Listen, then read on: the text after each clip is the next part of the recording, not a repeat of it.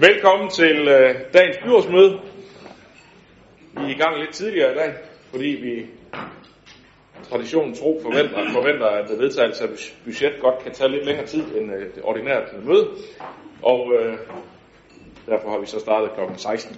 Vi har to afbud i dag. Det er Søren Heide Lamsen, der deltager Torben Nord som stedfortræder, og så er det Henning Ravn, og der deltager Annette Knudsen Hansen. Så velkommen til jer. Og så har vi øh, bare lige så I, øh, ikke, øh, vi har måske opdaget det, men der er også en fotograf, der lige øh, filmer jer lidt undervejs og tager et par billeder. Det tænker jeg, at vi, øh, vi er klar. Vi er live på skærmen, eller vi bliver fotograferet. Det går nok med det. Vi øh, har en dagsorden til dagens møde, som er rundsendt. Jeg skal høre, om der er nogen bemærkninger til den. Jeg synes ikke at være tilfældet, så har vi hermed godkendt dagsordenen. Og går direkte videre til øh, sag nummer to, som jo formodentlig nok bliver dagens hovedpunkt, nemlig byrådets anbehandling af forslag til budget for 2021 og overslagsårene 2022 til 24. Der er det sådan, at økonomiudvalget har den 24. august oversendt øh, forslag til behandling af kommunens budget for de før omtalte år til byrådets første behandling, og det første behandlede vi så den 31. august her i byrådet, hvor det blev oversendt til dagens anden behandling. De politiske partier har haft mulighed for at udarbejde ændringsforslag til budgetforslag, og resultatet af de forhandlinger blev en budgetaftale mellem liste B, C, E, F, O, V og Ø, og liste A har så fremsat ændringsforslag, som er vedhæftet sagen i dag. Der er i alt 145 ændringsforslag samlet, og øh, de ændringsforslag de kommer alle sammen til afstemning i dag, enten som grupperede forslag eller enkeltforslag. Men inden vi kommer til det og skal stemme om et budget, så er der jo mange, der sikkert gerne vil have ordet, og øh, vi gør det på samme måde, som øh, vi gjorde, da vi først behandlede budgettet, altså jeg selv starter, så er det Jørgen Alkvist fra Socialdemokratiet, Olfert Krog, Dansk Folkeparti, Diana Mos Olsen fra SF, Henrik Valve fra Borgerlisten, Majbrit André Andersen, Konservativ Folkeparti, Søren Enhedslisten, Anne-Marie Geisler Andersen fra det radikale venstre og Hans Christian Sønderby til sidst, der får ordet. Og derefter er der selvfølgelig mulighed for andre også at, til at byde sig ind. Så jeg skifter lige at tale lige her, og så går i gang med den budgettale, jeg har forberedt til dagens møde. Så er vi nået til andenbehandlingen af budgettet, og vi kan dermed sætte et punktum for årets budgetproces. Det er godt tre uger siden, at vi i forligspartierne indgik en bred aftale om budget for 2021-24, og i år tog det også fem dage at nå til enighed om det. Jeg synes, vi havde et øh, rigtig godt og positivt forløb, og vi har i forligspartierne været indstillet på at bøje os mod hinanden, sådan som det er nødvendigt, når man forhandler. Der har været tid og plads til at stille spørgsmål. Der var respekt for hinanden, fordi det selvfølgelig er vigtigt, at vi alle kan se os selv i det forlig, se os selv i det som fra hver vores politiske perspektiv. Den konstruktive tilgang har gjort det muligt at lande på en samlet god løsning for Esbjerg Kommune, og det er min opfattelse, at både os som politikere, kommunens ansatte og borgerne kan stå inde for det her budget.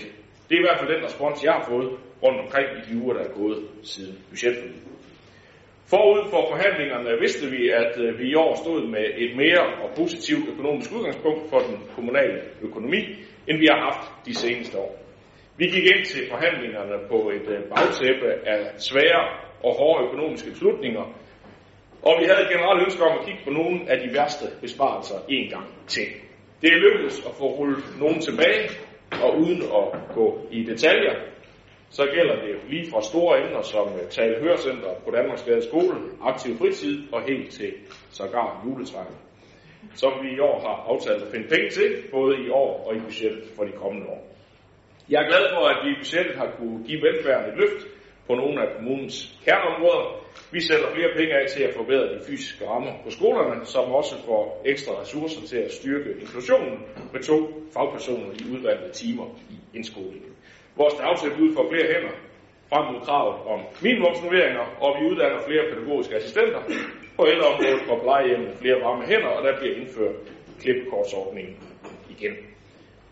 Jeg kunne sådan set have fortsat her med 145 forskellige øh, forslag, men øh, jeg vil sådan øh, tage nogle udklipper. Jeg tænker, der er nogle af de andre partiers talt mænd og kvinder, der vil øh, dykke mere ned i nogle af forslagene, så må ikke vi får det sådan foldet ud i løbet af dagens debat.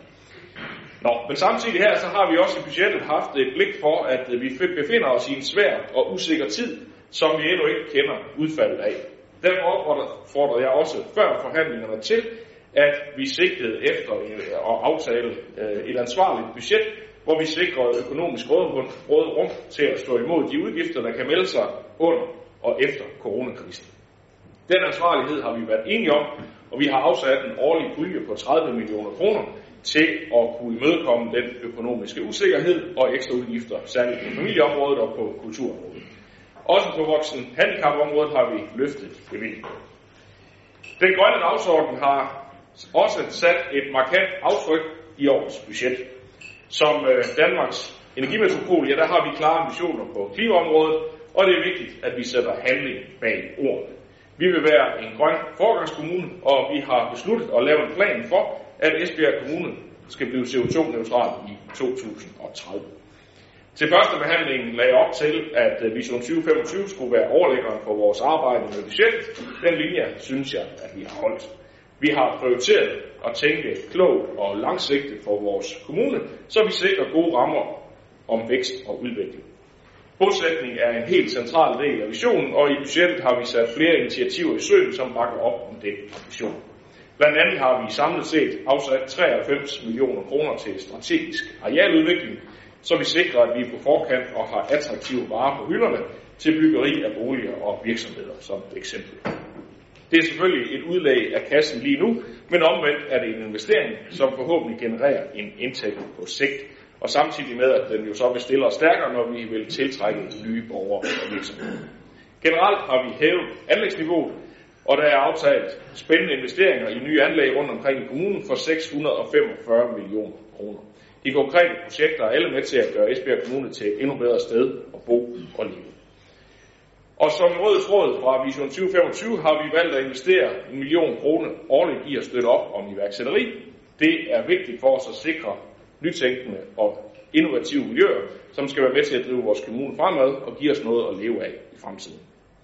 I forhold til bosætningen har vi særligt rettet fokus mod de unge, fordi vi her ser et stort potentiale, enten i at holde på dem, der allerede bor her, eller tiltrække nye unge hertil som studerende. Her spiller Education Esbjerg en vigtig rolle, og vi har valgt at forlænge deres tilskud, så de kan fortsætte det gode arbejde, de har gang i. Det er næsten svært at tale om øh, årets budgetproces uden lige at komme ind på skat. Jeg vil ikke bruge rigtig mange ord på det, men alligevel slå fast, at øh, ansøgningen om at få lov til at sænke skatten jo skulle ses som en mulighed. Det var ikke på forhånd givet, at det var noget, vi ville bringe i spil, og vi endte jo også med at trække ansøgningen tilbage. Vi vurderede, at øh, det var det klogeste træk i den usikre situation, som både Danmark og hele verden står i. Vi kan ikke vide, hvordan de økonomiske aftaler for kommunerne bliver i de kommende år, og, det, og det, når det lange perspektiv på den måde er usikkert, ja, så synes vi ikke, det var det rigtige tidspunkt at sætte skatten ned. I stedet har vi været enige om at løfte velfærden og sikre gode rammer for kommunens vækst. Det kommunale øh, budget er en kompleks størrelse, og der var selvfølgelig meget mere, som jeg kunne have valgt at fremhæve, men jeg er sikker på, at mange andre gerne vil bidrage til det og komme med jeres perspektiv for, på budgetaftalen. Så øh, jeg vil slutte med endnu en gang med at sige uh, tak til forlisparterne for et uh, rigtig godt forløb, og mange tak til alle de mange kommunale medarbejdere rundt omkring i forskellige forvaltninger, der har været med til at bidrage til at sikre, at vi har haft et rigtig godt grundlag og været velinformeret til at kunne lægge det her budget. Det har endnu en gang været en fornøjelse med den support fra jer. Så jeg vil uh, lægge papiret væk her og give ordet videre til Jørgen Alkvist fra Socialdemokratiet. Værsgo, Jørgen. Tak skal du have, Jesper. Indledningsvis, så vil jeg øh, gerne ønske forlispartierne tillykke med det øh, budget, der er indgået for årene 21-24. Det er da også et øh, budget, Socialdemokratiet langt stykke hen ad vejen godt kan se og selv i. Derfor er der mange lighedspunkter mellem budgetforliget og Socialdemokratiets budgetforslag. Og øh, grunden til det ligger altså ikke i den pludselig klare syn, men derimod i forudsætningerne for dette års budgetlægning. For første gang i rigtig mange år har det nemlig været muligt at dele penge ud, og derigennem styrke den borgernære velfærd. Den socialdemokratiske regering har sammen med Venstre, SF, Enhedslisten og Radikale Venstre og Alternativet stod i spidsen for en udligningsreform.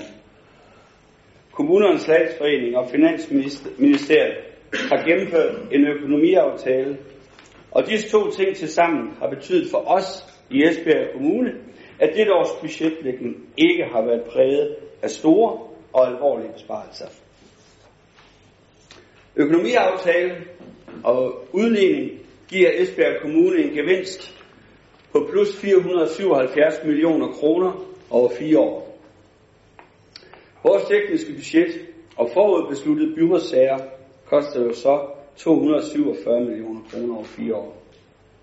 Likviditetsoverskud fra sidste års budget. Et øh, for øvrigt noget mere vanskeligt budget, som vi tog med ansvar for, giver et plus på 127 millioner kroner ultimo 2024. Og det giver en likviditet til forhandling på 357 millioner kroner over fire år. Og øh, det betyder jo på godt jysk, at vi har 89 millioner kroner mere at dele ud af hvert år. Og jeg vil her give en række eksempler på øh, nogle af de punkter, vi er enige om.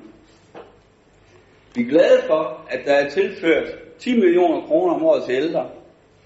De fleste af pengene går til udvidelse af personale på nattevagt, som et enigt udvalg inden for forhandlingerne havde fundet frem til var en god løsning. Samt en genindførelse af klippekortsordningen til ældre i egen bolig. Det er positivt, at der er sat penge af til aflastningspladser i Ribe på Margrethe så alle tre hovedbyer, Ribe, Esbjerg og Bramming, ender ud med at have aflastningspladser. Ligesom det spændende projekt, der vil opstå i Bramming på Gardnerigrunden, mellem plejehjem og hallen, hvor nye ældreboliger, nyt lægehus samt fysioterapi vil blive bygget, så alle borgere i området har let adgang til det hele. Vi synes, det er en rigtig god idé med 18 specialbostilbudspladser til borgere over 18 år med omfattende og varige funktionsnedsættelse under Udviklingscenter Vest. Det er vigtigt, at vi hermed sikrer os mod det øgede pres, der er på området. Det samme gælder de otte selvstændige boliger til borgere med behov for særforanstaltninger på Gibelund. Det skal også hjælpe med at sørge for, at vi ikke køber pladser ved andre kommuner. Vi er rigtig glade for, at der endnu en gang er blevet plads til Okumut på budgettet.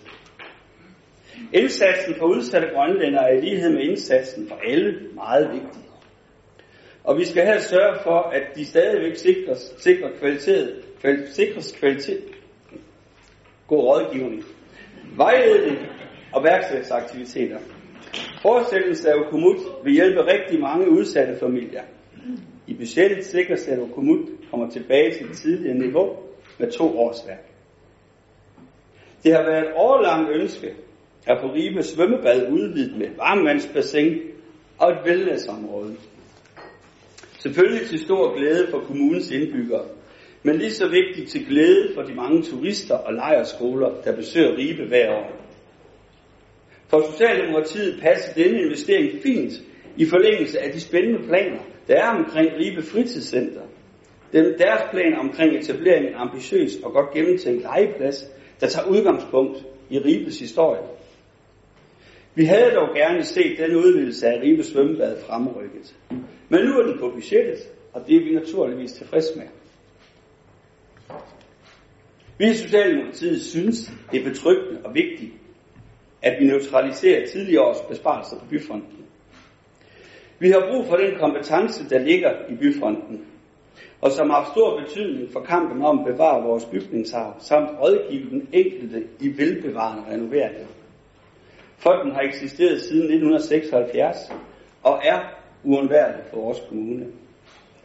Vi er også stolte af projektet Dark Sky, der har, der har, der har været arbejdet på siden 2018. Vi hilser projektet og finansiering til drift, database samt en løbende opgradering af harddiskpladsen. velkommen. Esbjerg Kommunes, Esbjerg Kommunes samarbejde med Aarhus Universitet samt det samspil, vi vil have med Australien, er med store visioner. Vi har store forventninger til en øget undervisning i vores folkeskole og gymnasieelever, så vil have stor glæde af astronomiundervisningen i deres nærområde. Desuden glæder det os, at Mandø kommer på verdenskortet med noget så unikt som mørke, altså ingen lysforurening. Vi har mange flotte projekter for Bramming i gang. Alt sammen for at give Bramming et løft. Vi siger ja til øget finansiering af områdefornyelse i Bramming Bymidte, da vi kan se sammenhængen i de mange byfornyelsesmidler, vi har benyttet i Bramming i samspil med byens borgere, i renovering af deres smukke huse, som er hele kommunens kulturarv. Jo. Ifølge Vision 2025 har Esbjerg Kommune et mål om at være en grøn overgangskommune. I den forbindelse er det vigtigt, at kommunen blandt andet har en strategi, der sikrer, at borgerne har adgang til elopladning af elbiler. Esbjerg Kommune ønsker som del af indsatsen på klima- og bæredygtighedsområdet at understøtte den stigende interesse for elbiler med mulighed for adgang til flere ladestander. Uanset forskellige regerings, regeringers vekslede måltal for antallet af elbiler, skal kommunen gå forrest og tilbyde nem opladning til alle elbiler. Vi ønsker fortsat at sætte Esbjerg Kommune forrest på Danmarks cykelstilandkort, hvis der er noget, der hedder sådan. Vi vil sikre, at der etableres et sammenhængende cykelstinet, som vil give bedre forhold for cyklister, og dermed fremme cyklismen i hele kommunen. Derfor siger vi ja til, at der anlægges en cykelsti langs sydsiden af Andrevej og østsiden af motorvejen.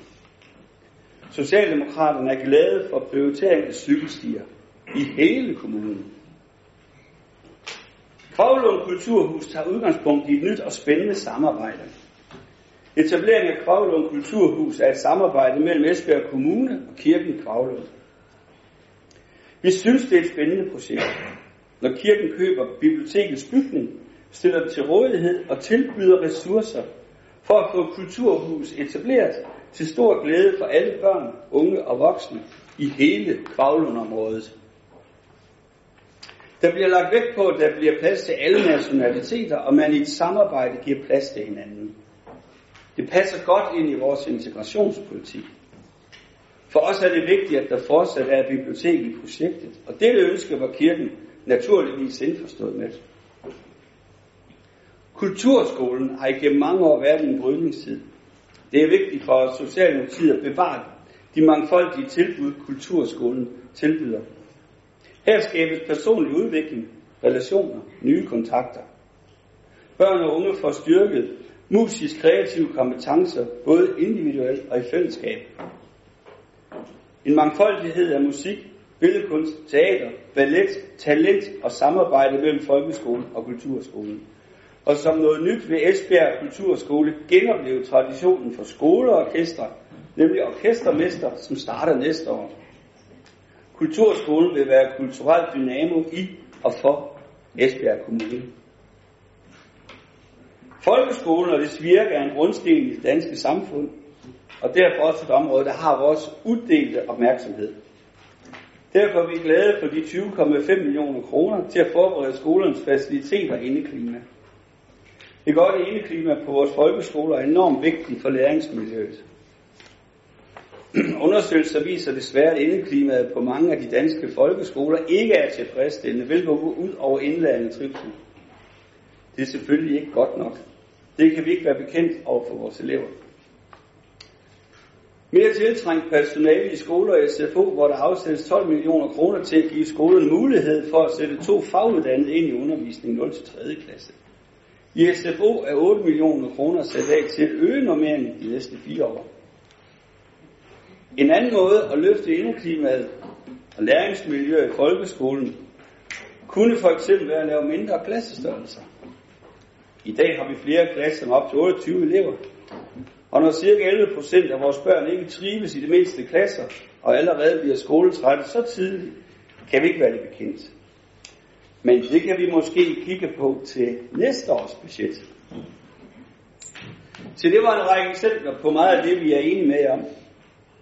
Men vi har naturligvis også en række punkter, der vil gøre en stor forskel for det at leve og bo og være aktiv i Esbjerg Kommune. Jeg vil derfor lige nævne nogle af de forslag, Socialdemokrater, Socialdemokrater mener gør en forskel. Vi skal altid arbejde på at gøre den indre by i Esbjerg mere attraktiv at færdes i og bo i.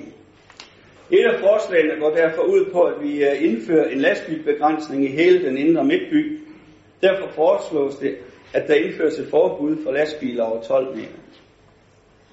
Forbuddet kan realiseres ved, at der afsættes 300.000 kroner i 2021, hvilket vi finder er en øh, rigtig fin investering for Inderby. Dette forslag er en del af trafikplanen for Esbjerg Midtby, der består af 21 projekter. Dette forslag er projekt nummer 11, og skal ses i sammenhæng med hele planen. Et andet af projekterne er Nørrebrogade. Formålet med forslaget er at øh, forbedre forholdene for cyklister, gående og busser på Nørrebrogade. For disse trafikantgrupper har svære forhold i dag. Vi ved, at regionen højst sandsynligt udvider deres parkeringsplads med mange nye pladser i forbindelse med udbygning af sygehuset, hvilket vil give mere trafikbelastning i Nørrebrogade, hvor vi i forvejen har store trafikproblemer, ikke mindst omkring Bollesager skole. Vi ved godt, at regionen i forbindelse med udvidelsen skal udarbejde en trafikplan. Men det løser ikke alle de trafikproblemer, der er i området i dag. Så vi afsætter også midler til at forbedre trafiksikkerheden i dette område. Lustrup Damhus er en af kommunens små landsbysamfund. Et yderst velfungerende lille samfund, der gennem tiderne har klaret sig fantastisk godt. Lustrup Damhus Beboerforening søger nu et anlægstilskud til et kulturhus. Det nye aktivitets- og kulturhus skal bruges til idrætsaktiviteter, men også til sociale og kulturelle aktiviteter. Ydermere er der planer om at etablere en ungdomsklub, der skal være et aktivitetssted og samlingssted for områdets børn og unge. Antallet af aktiviteter er på et sådan niveau, at det nuværende forsamlingshus slet ikke kan huse det. De har selv fundet mere end halvdelen af pengene og beder nu kommunen om resten. Som en del af en aktiv landsbypolitik passer det os godt at bakke op om aktive og engagerede borgere i Lustrup Damhus, præcis som vi gør det for borgerne i Vesternæbel.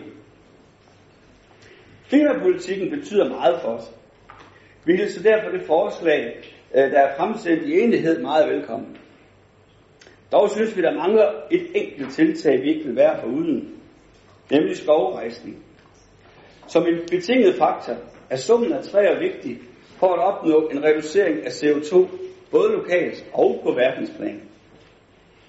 Skovrejsning er et projekt, der i den grad rækker langt ud i fremtiden, da det i logikken tager over for en skov at rejse sig. Det er et tiltag, der medvirker til et sundere og renere klima med synlige perspektiver. Altså et synligt bevis for fremtidige generationer på, at vi tog klimaforandringerne alvorligt. Vi synes derfor, det er vigtigt, at Esbjerg Kommune indgår aktivt i skovrejsning. Vi har derfor afsat økonomi til udpegning af egnede områder til skovrejsning. Og vi håber derigennem at komme på forkant med et både grønnere, renere og smukkere Danmark til glæde for generationer fremover. En opnummering for vores børn i dagtilbud er hjerteblod for Socialdemokratiet. Derfor er det glædeligt, at regeringen og støttepartierne er blevet enige om en opnummering med en gradvis indfasning. Der er i budgetforslaget afsat de midler finanslovsaftalen for 2020 foreskriver. Vi ønsker dog at spille tempoet op. Først og fremmest til fordel for vores yngste medborgere i dagtilbud, men også for at møde på et eventuelt krav om, at regeringen og støttepartierne fremrykker den øgede normering på daginstitutionsområdet. Vi er naturligvis glade for de ekstra millioner, der er afsat til rengøring af toiletter på vores institutioner. Vi synes dog, at beløbet skal være højere. Vi har derfor i vores budget afsat 6 millioner kroner, fordi den ekstra rengøring, der har været iværksat under coronaens første bølge, har vist at have en række positive gevinster. Naturligvis først og fremmest på det sundhedsfaglige område, men med en reducering af smitte som det allervigtigste. Men denne ekstra rengøringsindsats har også haft en stor sidegevinst, nemlig den, at skolernes elever er begyndt at bruge toiletterne. Vi har gennem en overrække sparet på rengøring. Vi har fået meldinger fra skolerne om, at eleverne ikke længere brugte toiletterne i fuld omfang, med ubehag, manglende koncentration til følge. Derfor er det vigtigt, at vores rengøringsindsats ikke bare fortsættes, men også forøges. Vores børn og unge fortjener det. For os socialdemokrater har det været overordentlig stor betydning med fokus på styrkelsen af indsatsen for de forsikrede ledige og unge under 30, der i dag er tilknyttet uddannelseshuset, både under den igangværende coronakrise, men også efterfølgende. Vores fokus har været at skaffe økonomi til at opgradere og udvikle den enkelte, således forstået, at når coronakrisen forhåbentlig slipper øh, sit tag i vores samfund, så står de ledige og specielt unge klar til at gå i gang øh, opdatere med diverse kurser og nye viden, således de kan gå ud og bidrage til fællesskabet. Vi har fokus på, at arbejdskraften har de kvalifikationer, virksomhederne efterspørger. Det gavner virksomhederne, som sikres flere kvalificerede hænder. Det reducerer risikoen for, at mangel på kvalificeret arbejdskraft kommer til at begrænse produktionen. Hvis ikke arbejdskraften har de kvalifikationer, trækker de selvfølgelig arbejdskraft udefra, der så pendler til Esbjerg, så, sam, så samtidig med, at disse borgere lægger skatten i andre kommuner, har vi borgere på overførselsindkomst. Det er da vist det, man kalder dårlig købmandskab. Med andre ord, det betaler sig at investere i mennesker. Derfor har vi stillet et forslag, der sikrer dette op i alle fire år, og hvor vi ud over de forsikrede ledige, også har stor fokus på, at de unge, der i dag står uden for arbejdsmarkedet, kommer ind på arbejdsmarkedet og dermed bliver selvforsørgende. Forslaget har den samme økonomi, som det forslag for Liskredsen stiller. Men i vores forslag er der afsat flere midler til opkvalificering, nemlig 2 millioner kroner i alle fire år, og vi har afsat 1 million kroner om året til en styrket indsats for vores unge borgere. Vi håber meget på, at dette forslag kan opnå flertal. I en overrække har vi underbudgetteret, altså afsat mindre midler til både voksenhandicap og familieområdet, end vi skal bruge på disse områder for at overholde lovens serviceniveau. Det startede faktisk allerede ved kommunesammenlægningen mellem Ribe, Bramming og Esbjerg, hvor vi forventede, at områderne kunne dækkes af det, der var afsat alene til Esbjerg. Det har vist sig ikke holdt stik. Og begge områder har siden været under skarp opsyn, og mange tiltag har været afprøvet siden for at aktivisere områderne. Men vi må konstatere, at der fortsat ikke er realistiske budgetter, i det vi politisk kun har afsat 98 procent af de faktiske udgifter til områderne. Det svarer til, at man som almindelig borger for eksempel har en husleje på 5.000 kroner om måneden, men kun budgetterer med de 4.900, og det holder jo ikke i længden. I budgetforliget er der indarbejdet penge til de første to år, det hilser vi velkommen. Men herudover har vi en reserve på 20 millioner kroner i henholdsvis 2023 og 2024 til realistiske budgetter for disse områder. Det har vi gjort ud af de midler, der er afsat til blandt andet håndtering af usikkerhed grund covid-19, nemlig 30 millioner kroner om året i alle fire år. Vi håber og tror på, at om godt to år har vi ikke de coronaudfordringer, vi kender i dag. Vi ved godt, at der på begge områder er afsat 1 million kroner i det første år til en analyse af områderne for at finde effektivisering. Men når man tænker på alle de tiltag, vi har haft på områderne, tror vi ikke, at der kan findes 20 millioner kroner om året på disse områder. Og det er slet ikke, hvis vi vil holde det service, når vi kender i dag, og som faktisk i sig selv kunne trænge til et løft. Til sidst vil jeg sige tak til forvaltningen for et kæmpe arbejde, der er lagt i udarbejdelse af budget i balance. En stor tak for hjælpen med udarbejdelsen af Socialdemokratiets budgetforslag. Og slutlig en meget stor tak til alle ansatte i Esbjerg Kommune for deres fantastiske indsats. Tak. Tak for det. Vi øh, springer videre i talrækken, så er det Olfer Krog fra Dansk Folkeparti. Tak for det. Udligningsreformen gav i år Esbjerg Kommune en likviditet på ca. 70 millioner kroner ekstra at budgettere med. Og det åbnede for at rette op på besparelser i de to foregående budgetter, der som udgangspunkt havde økonomiske ubalancer. Dansk Folkeparti ønskede ved byrådets første behandling at arbejde for genindførelse af klippekortordningen og modtager hjemmehjælp, så de igen kan opleve at være her over eget liv og få hjælp til at gøre ting, der giver livskvalitet for dem.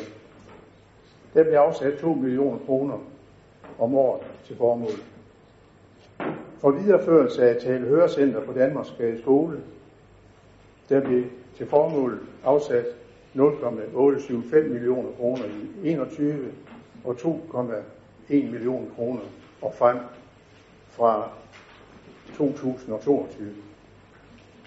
For at der til tidligere, øh, det tidligere projekthus i Ribe tilføres ressourcer til oprettelse af et nyt og bedre beskæftigelsesindsats for ledige. Der blev afsat 227.600 kroner i 2021, og i årene derefter øh, forventes projektet at give overskud. Det er jo ikke så dårligt. For opnummering af visitation i sundhed og omsorg, for at sikre kortere sagsbehandlingstid, og for at sikre ressourcer til, at man kan besigtige boliger til personer, der udskrives fra hospitalet, før eller samtidig med, at disse borgere kommer hjem. Der bliver afsat en million kroner om året fra 21 og frem. For styrkelse af ældreplejen i det personalressourcerne på kommunens plejehjem er stærkt udfordret på især aften- og nattevagten. Der bliver afsat 7 millioner kroner om året. Den nærmere udmyndning af midlerne besluttes i Sundhed- og Omsorgsudvalget. For styrkelse af mental sundhed, hvor det ved sidste års budget blev afsat 0,5 millioner kroner til udarbejdelse af en handleplan for det videre arbejde. Handleplanen er nu øh, lavet, og der bliver afsat 0,5 millioner kroner årligt i budgetperioden til det videre arbejde. Dansk Folkeparti har også før og under budgetforhandlingerne arbejdet for oprettelse af to aflastningsboliger på plejecenter Margrethe Ribe. Der bliver afsat ca. 1 million kroner til anlæg og ca. 0,9 millioner kroner til løbende drift. For nødvendig renovering af kommunale ejendomme på Gamle Bardevej, der blev bevilget 16,4 millioner kroner til anlægsudgift. Renoveringen påbegyndes i 2021 og afsluttes i 2024. For at få en plan for syv kommunale ejendomme i Østerbyen. Ejendommen er i meget dårlig stand. Der bliver reserveret ca. 8,4 millioner kroner frem mod 2024 i forbindelse med en proces, hvor lejlighederne ikke, genudlejes, ikke genudlejes ved fraflytning. For udarbejdelse af en helhedsplan for planteskolegrunden i Bramming, der blev afsat 1,3 millioner kroner til udarbejdelse af planen, hvor alle relevante fagudvalg, bestyrelser, lokalråd og andre interessenter involveres. For at Esbjerg Kommune skulle tilmelde sig DK 2020, der er et projekt med sparring og rådgivning for fem regionale organiseringer med faglige medarbejdere fra KL, regionen og Concito. Sidstnævnte, der er overordnet projektleder af Danmarks Grønne Tænketank. Der blev afsat 1,05 millioner kroner i 21 og 22 til at udvikle og understøtte politisk behandling af en klimaplan, der lever op til Paris-aftalens målsætninger. Socialdemokratiet var desværre ikke en del af forhandlingsudvalget ved det års budgetforhandling. Men det til trods lykkedes det at lande et rigtig godt forlig, som vi i Dansk Folkeparti er godt tilfredse med. Det gode resultat skyldes en dygtig ledet proces og et forhandlingsudvalg, der ville et forlig.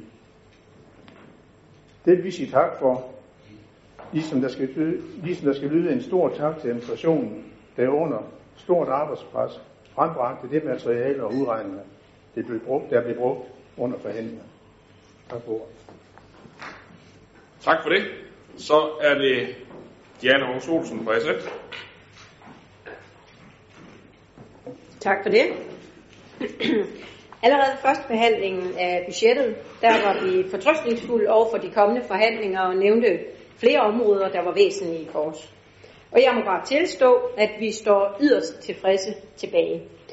Vi kan faktisk heller ikke tillade os andet. Vi har stort set, mere eller mindre, fået indfriet alle de ønsker, vi havde, på både velfærdsområdet og på anlægsområdet.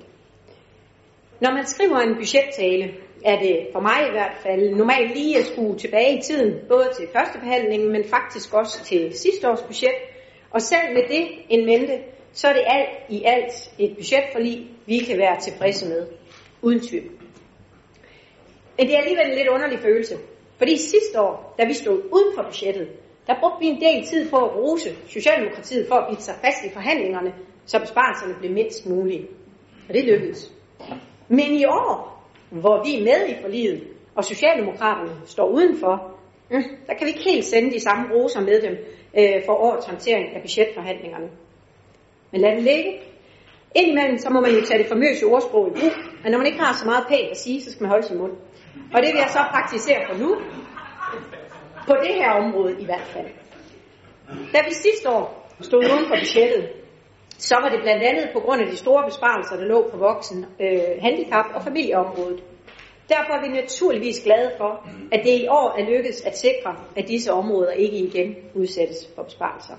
Der er afsat både midler til den ubalance, der er de næste par år, mens områderne ses efter i sømmene, og samtidig er der afsat en pulje på 30 millioner kroner hvert år, der naturligvis både skal kunne håndtere de coronarelaterede udgifter, der for os er ukendte, og samtidig den yderligere ubalance, der er på familieområdet. Vi har også allerede afsat penge ekstra til rengøring i 2021 og lidt i 2022, og vi håber jo egentlig naturligvis alle sammen, at corona er lagt bag os, når vi kommer til 22, men det er vist ikke så sikkert endnu. I årene fremover der er der således en uprioriteret pulje på 30 millioner kroner årligt til anvendelse der, hvor der er et behov. Det kan jo meget vel være på andre områder, end de, der er nævnt allerede i dag. For eksempel voksenhandicapområdet, yderligere rengøring og lignende. Men det vil tiden vise. Sidste år, der lavede Enhedslisten og SF et fælles budgetforslag, der jo desværre ikke fik flertal bag sig. Men der er faktisk en del af disse forslag, det er lykkedes os at få med i år. De kan så komme ud i virkeligheden, i stedet for blot at blive et signal på et stykke papir. Det er for mig en noget bedre følelse i kroppen som politiker, når det, man kæmper for, bliver til virkelighed for de borgere, der trods alt har stemt os ind. Og her er der både tale om nummeringer og lidt ekstra midler til folkeskolen, nødherberg og så videre. Men det vil jeg komme lidt mere ind på senere. Sidste år, der ville vi lave skatten, mens vi i år var super glade for, at det lykkedes os at undgå at sænke skatten på ny. For godt nok var der et argument fremme om, at det, ville, at det ikke ville koste os noget de første fem år. Men hvad så bagefter? Der ville det naturligvis fortsat betyde færre indtægter i kommunekassen, og det er der bare ikke plads til i forhold til de velfærdsudgifter og behov, vi ser, vi har. Okromut, Tale Hørecenter ved Danmarks Gade Skole og Aktiv Fritid, ja, dem havde vi naturligvis også med i vores budgetforslag fra sidste år, mens flertallet havde valgt, valgt enten helt at nedlægge dem, eller udsætte områderne for store besparelser. De er gudskelov igen på budgettet, og er ikke længere i fare. Så langt, så godt. Andre har i næsten et år kæmpet for at få projekthuset i Ribe reddet, igen efter sidste års lukning. Og der vil jeg lige benytte ordet, eller lejligheden til at rose de, der har kæmpet en så ihærdig kamp, siden i sidste år indgik budgettet. Jeg vil rose jer for jeres vedholdenhed, om end jeg samtidig håber, at noget sådan ikke skal ske igen. Det skaber virkelig en stor uro blandt både personale, ledelse, men også blandt borgerne, når vi som byråd indgår et budget, og allerede dagen efter eller ugen efter problematiserer det, der ligger i budgettet. Lad os håbe, det i år bliver anderledes. Den besluttede vision 2025, den indeholder jo mange gode tanker og idéer til, hvordan vi forhåbentlig bliver flere borgere i årene fremover. Det har vi behov for. Og med det års budgetforlig, jamen så er der også afsat midler til udvikling af byens arealer og ejendomme, som forhåbentlig kan bringes i spil, så vi samlet set får flere indbyggere. Men vi tror mest på, at det der på sigt for, øh, hvad hedder det, vil få flere til at bosætte sig i Esbjerg Kommune, i det velfærdsforbedringer. Derfor er vi super godt tilfredse med, at der afsættes midler til at forøge nummeringerne på dagtilbud med 10 millioner kroner. Vi havde da ønsket mere, men det er en god og en stigende begyndelse. Selvom vi ikke har fået så mange indbyggere som ønsket, ja, så er der faktisk allerede i dag drøn på flere af vores dagtilbudsinstitutioner. Og derfor er vi også her meget tilfredse med, at vi med budgettet har fået afsat midler til en udvidelse af kapaciteten i flere af vores dagtilbud, så forældrene kan få deres børn passet, når de har et behov herfor, og helst inden for de områder, hvor de også ønsker det. Børnefamilierne er uden tvivl nogle af dem, vi skal satse på, for at få indbyggertallet til at stige. Og derfor er vi også godt tilfredse med, at vi endelig har fået afsat ekstra midler til vores SFO'er. Men det er kun en lille begyndelse. For her er nummeringen virkelig ikke særlig god. Også til vores folkeskoler er der afsat ekstra midler, både til ekstra timer med to fagpersoner i indskoling, men også anlægsmidler til skolerne til både forbedringer på skoleområdet, indeklima, IT og teknologiforståelse. Det bliver en dejlig opgave at arbejde med det i børne- og familieudvalget, hvor vi blandt andet skal opdatere den gældende masterplan for vores skoler, så vi kan sætte ind der, hvor der er det største behov. I en del år har vi i børnefamilieudvalget arbejdet med at sikre, at vores skoleområde ikke knækker over i forhold til skolerne i den østlige del i Esbjerg, i forhold til resten af skolevæsenet.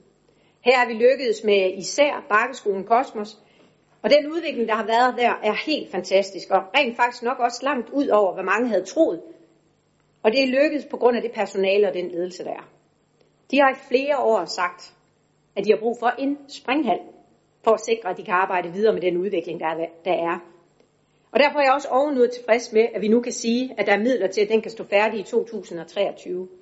Og det vil naturligvis ikke kun være til skolebrug, men også til de mange gymnastik- og springbørn, der går i vores aktive foreningsliv, øh, og som mangler et sted at springe. Nu skal det selvfølgelig ikke kun handle om børn, men velfærdsområdet generelt. Og allerede ved første behandling af budgettet havde vi et fokus på ældreområdet, men også en snært bekymring for, om vi der har afsat ressourcer nok og om vi har den fornødne ledelse til at sikre os imod den forrådelse, vi desværre har set på ældrecenter fra andre kommuner. Derfor er vi også her yderst tilfredse med, at også ældreområdet blev godt prioriteret ved dette års forlig, både med et generelt løft af ældreplejen, men også til visitationen og en ny klippekortsordning, der kan sikre bedre mulighed for selvbestemmelse og livskvalitet. Når man som SF'er i et forlistekst kan skrive under på, at vi i Danmarks energimetropol har en særlig forpligtelse til at vise vejen på klimaområdet, at bybusserne i 2021 er emissionsfri elbusser, og at varmeforsyningen vil være CO2-neutral i 2023, ah, så er det godt nok svært at være andet end tilfreds. Når vi så i samme forlistekst er blevet enige om at afsætte ressourcer til et ambitiøst klimapartnerskab med havnen, din forsyning, og at målsætningen her er at indfri den nationale målsætning om en reduktion af CO2-udledning på 70% inden 2030 og en netto nuludledning i 2050, altså kniber man af sig i armen for at se, om man drømmer. Når vi så samtidig har sat som målsætning, at kommunens initiativer på klimaområdet skal udbygges til en borger- og virksomhedsrettet indsats, så vi i fællesskab kan arbejde for at mindske, mindske klimabelastningen og få skabt bæredygtig vækst, ja, så er det faktisk svært bare at farme ned. Når der så også er enighed om, at vi samtidig skal have udarbejdet en kortlægning om, hvordan vi kan understøtte og sikre biodiversiteten i kommunen, ja, så er der for os ikke længere bare tale om ord og skoletaler, men om reelle ressourcer og handlinger, der kan rykke på noget på en dagsorden, der er vigtigere end stort set alt andet i vores optik. Så det er bare super fantastisk. Om end vi ikke fik afsat væsentligt flere midler til cykelstier i lokalområdet, ja, så er vi glade for, at vi med budgetforliget har afsat midler til noget, vi har kæmpet for længe, nemlig ekstra midler til to minus en veje på udvalgte strækninger. Vi håber, det får flere til at tage cyklen. Det handler også lidt om klimaregnskabet, så det er jo dejligt. Der er ligeledes enighed om øgede investeringer i trafiksikkerhed og sikre skoleveje, og der var enighed om i forligskredsen, at de 10 konkrete projekter omkring sikre skoleveje, der lige nu presser sig mest på, at de rent faktisk kan gennemføres. Og det har også klart stået højt på SF's ønskeliste. Jeg har kun øh, ganske kort nævnt et af de andre områder, der ligger SF's hjerte meget nært, nemlig socialområdet. Også her er der afsat ikke uvæsentlige anlægskroner, som blandt andet går til at etablere 18 øh, specialbotilbudspladser for borgere med omfattende og varige funktionsnedsættelser og 8 selvstændige boliger til borgere med behov for særforanstaltninger. Men rent faktisk også til de af vores borgere, der absolut ikke råber højst, er der blevet plads til i dette års budget. Jeg ser derfor frem til Social- og Arbejdsmarkedsudvalget for afdækket behovet øh, og etablering af nødherberg og en social- og gadeplansmedarbejder i Esbjerg med henblik på en vareløsning. Der er rigtig mange ting i det her budget, som vi er super glade for, og der er faktisk kun meget lidt, vi er knap så begejstrede for. Det er klart, at kunne vi nu bestemme helt selv, så ville rammebesparelser ikke være en del af budgettet. Men set i lyset af det samlede resultat, så kan vi godt leve med dem. Især fordi de udmyndtes decentralt og i dialog under ansvar hos de enkelte direktører, således at de går mindst muligt skade. Men uanset hvad, så bliver rammebesparelser aldrig noget, der kommer til at gro i vores haver, og vi ser det helst ikke i budgettet. Afslutningsvis vil Jørgen og jeg tak for et super godt samarbejde i forhandlingslokalet, og ligeledes en kæmpe ros skal der lyde herfra til forvaltningen for altid at være klar til at svare på vores mange spørgsmål, og ikke mindst bistå os under de intense forhandlinger. Tak for ordet. Tak for det. Så er det Henrik Valø, borgerlisten. Tak for det. Ja, også i år der nåede vi i mål med budgettet, og vi står her igen i byrådssalen. Nøjagtigt som vi gør hvert år på den her tid. Alt er, som det plejer, og så alligevel ikke. Vi var igennem en ganske intensiv uge i forhandlingsudvalget. En uge, jeg synes, løb af staten i god ro og orden. Forud for vores arbejde i forhandlingsudvalget ligger månedsvis af intenst arbejde blandt vores ledere og medarbejdere her i kommunen. Så til forskel fra tidligere, så vil jeg allerede nu på dette tidspunkt i min tale sige stort tak til alle, direktionen, ledere og medarbejdere, for at bistå os med budgetarbejdet. Det har bare været et flot og godt gennemarbejdet materiale, I har sendt frem til os. Tak for det. Budgetforhandlingen kom således godt i mål igen i år. Det er jeg glad for. Men det var også en anderledes og en særlig forhandling i år. Det særlige i år handlede primært om to ting. Et, at vi for en gang skyld startede med et rigtig positivt udgangspunkt. Der var faktisk godt med penge, og hvor var det rart. To, at socialkammeraterne ikke deltog i budgetforhandlingerne. Det var knap så rart. Begge dele var ganske uvant for os, der har siddet med ved budgetbordet i mange år. At en vigtig del af vores kolleger her i byrådet ikke deltog, var jeg faktisk rigtig ærgerlig over. Og sådan helt personligt, så savner jeg dig, John Snicker. og din altid seriøse og erfarne måde at samarbejde på. Jeg håber, du sidder med ved bordet næste år. Til jer, der var med i forhandlingsudvalget i år, vil jeg gerne sige stor tak. Måske ikke så meget tak for kampen, men mere for de mange velmenende argumenter, det må der mange af, og gode drøftelser. Om ikke før, så har jeg i år lært noget om, at kvinder snakker meget, sådan i anførselstegn. Og fordi de måske også taler højt og til tider også længe, så opnår de også resultater. Vi andre lidt efterhånden noget voksne mænd er nok hurtigere til at trække vetokortet ind i jer. Men det gode ved, at vi er så forskellige, når vi, når vi sidder i samme rum, øh, det er, at vi tilsammen finder gode og brede løsninger, som vi alle kan se os i. Det synes jeg er vigtigt, og jeg tænker, at budgettet afspejler dette endda i meget stor grad. Og når det er sådan, så er det min opfattelse, at vi til gode ser, eller så til gode ser vi også borgerne i størst mulig grad, og det er ligesom dem, vi laver budgettet til og for. Vi har gjort vores bedste. Jeg vil gerne her nævne et par af de ting, primært på social- arbejdsmarkedsområdet, som jeg især er tilfreds med. For det første, og der er nogen, der har været inde på alle de her ting, men alligevel, for det første er jeg glad for, at vi fik afsat anlægsmidler til at bygge 18 nye boliger til handicappede og 8 boliger til borgere med meget særlige udfordringer. Det kommer til at betyde løft i vores boligmasse på voksen, på voksen handicapområdet, og det kommer også til at bidrage til, at flere handicappede borgere kan blive boende i Esbjerg Kommune, tæt på deres familier og netværk. Tænk på, hvad det betyder for disse borgere. Og så har det altså også en vis betydning for kommunekassen.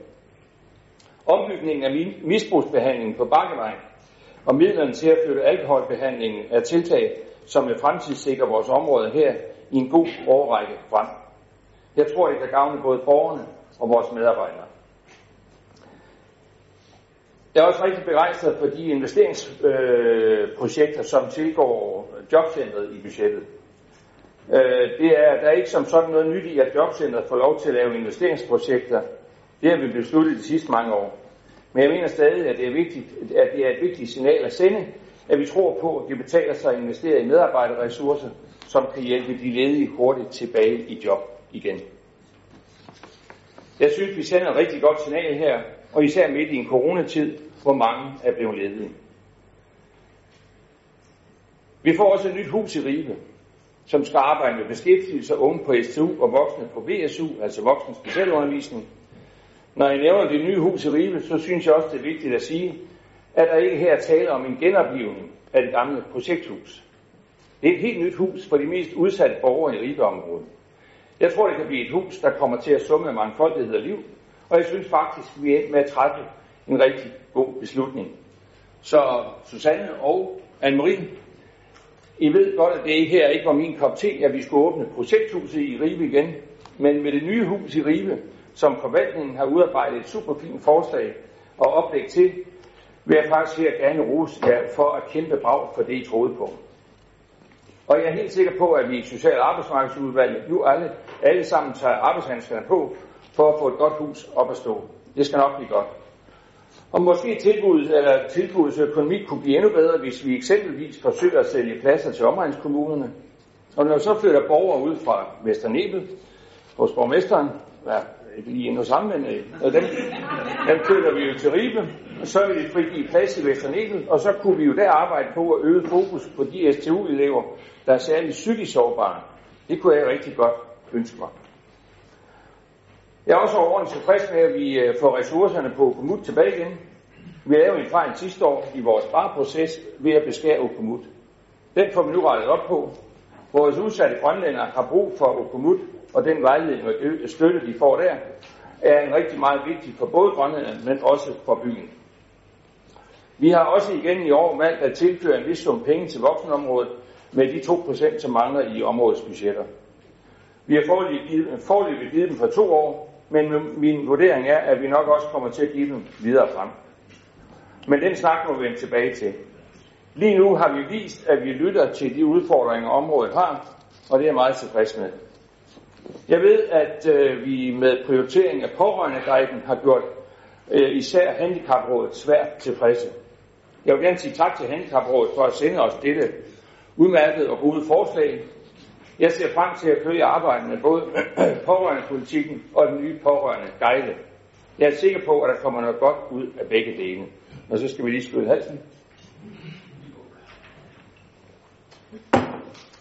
Vi har også taget et stort skridt fremad i forhold til at gøre noget ved de dårlige boligforhold på både, både Gamle Vardevej og i Østerbyen på J.L. på J.L. Heibergs og med mere. Jeg synes, vi med bevillingerne til fornyelse og renoveringer til at forbedre disse boliger har taget et vigtigt skridt i at vise, at vi også prioriterer at forbedre kommunens egne boliger for de svage og udsatte borgere. Og sådan set lidt mere, den brede, med, lidt mere med den brede pind, så glæder det mig, at vi i enighed viderefører vores specialundervisningscenter for børn med tale, sprog og hørevanskeligheder på Danmarksgade skolen.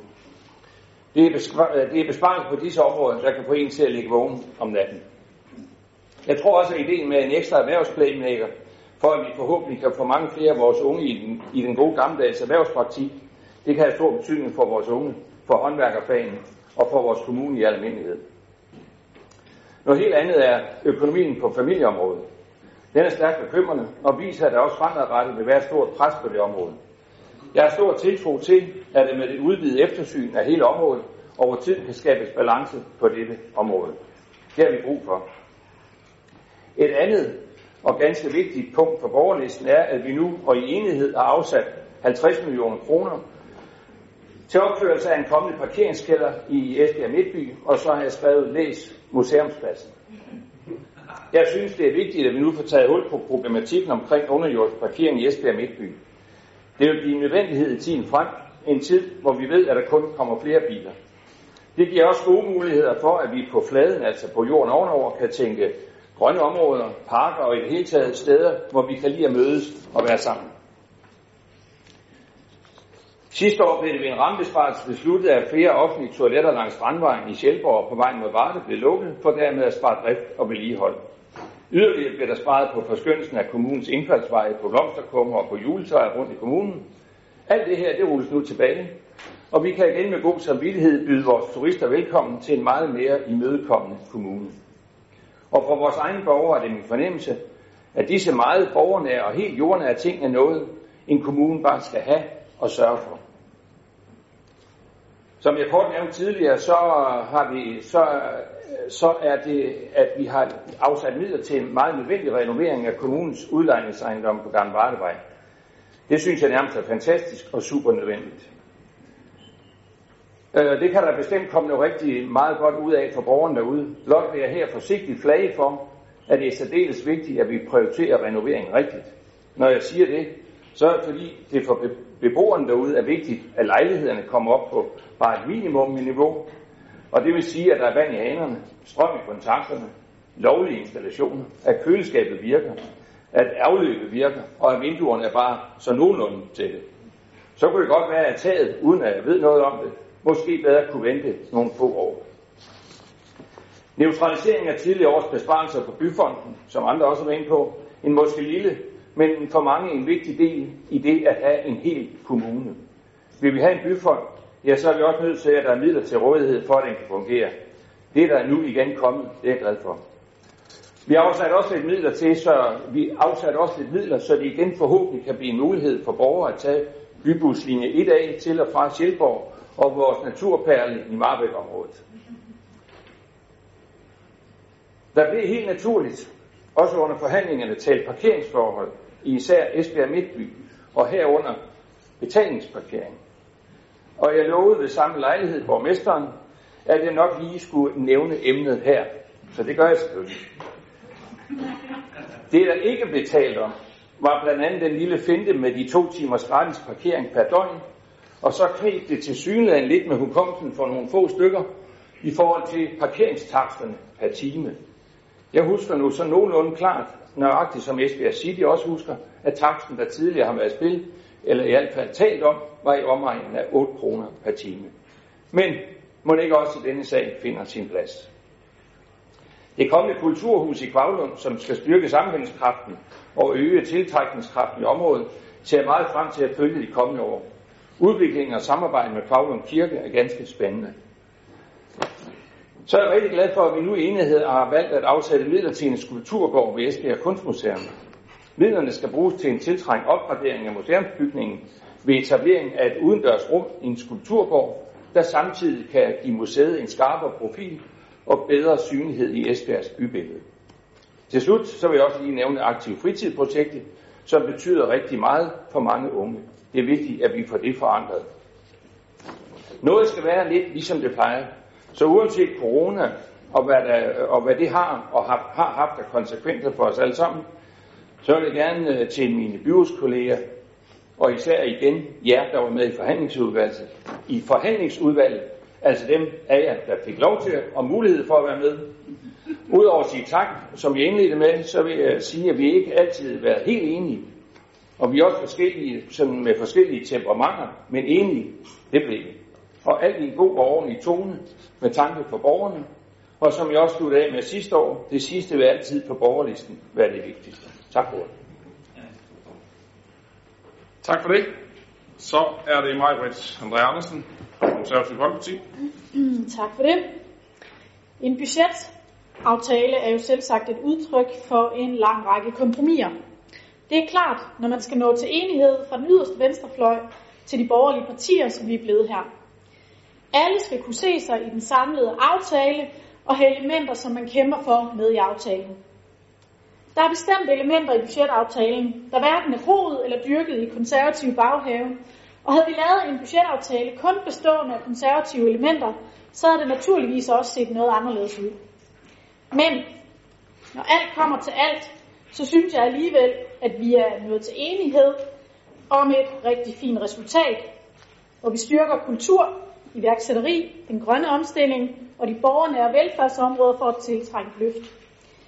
Og vi er samtidig sikret, at der ikke bliver dyrere at være borger eller drive virksomhed i Esbjerg Kommune. Dengang jeg forfattede min budgettale til byrådets første behandling i år, det gjorde jeg ud fra en forudsætning af en lidt anderledes udgangspunkt end det grundlag, vi endte ud med at have. Det viste sig nemlig ikke kun at være 8,4 millioner kroner i underskud på familieområdet, men hele 24 millioner.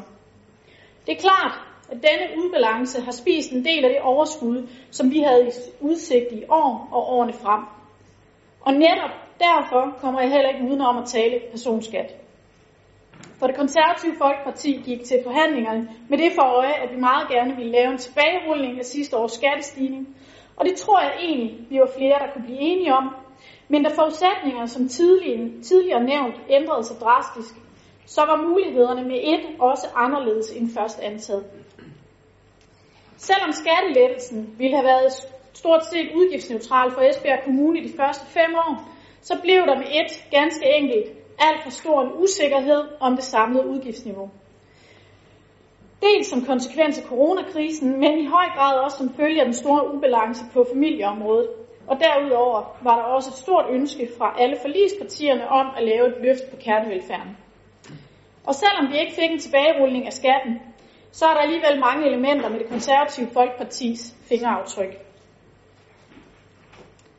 I dag, for præcis en måned siden, få dage før budgetforhandlingerne tog sin begyndelse, stod jeg på en scene i Musikhusets forhal til flagdagen for Danmarks veteraner og holdt det, der meget føltes som mit livs tale.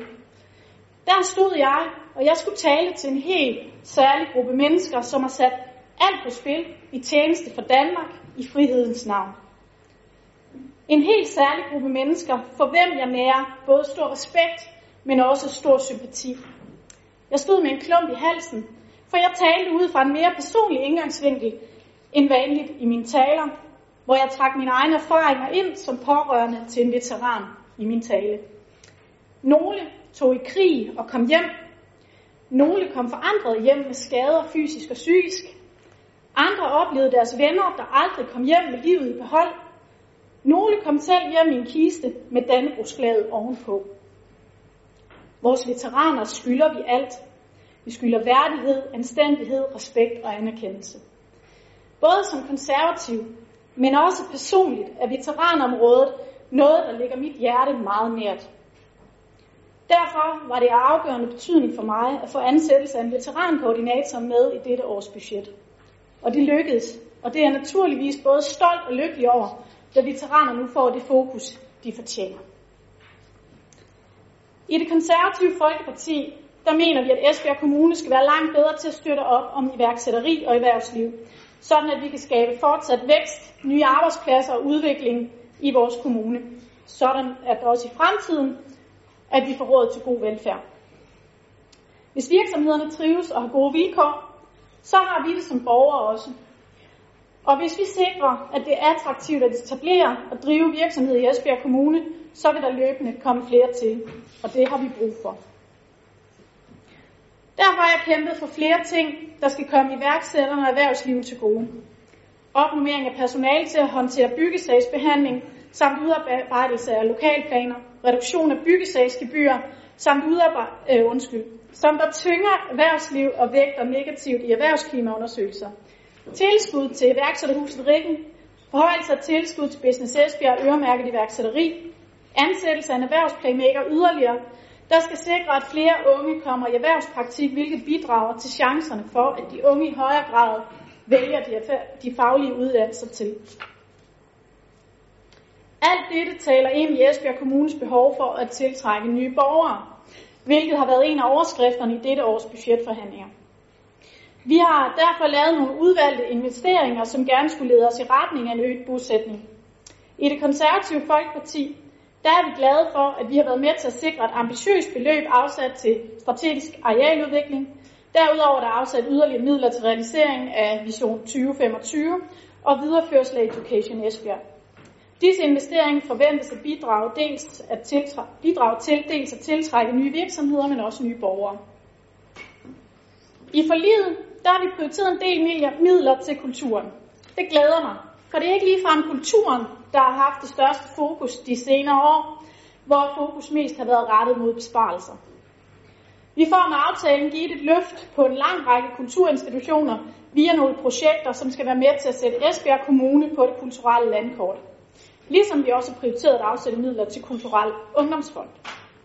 Og jeg er særlig glad for, at vi i forligskredsen fandt enighed om at afsætte midler til kulturen i den pulje, der er afsat til imødegåelse af udfordringerne øh, på øh, familieområdet og udfordringer som følger af covid-19, således at vi også har et rigt og mangfoldigt kulturliv på den anden side af coronakrisen.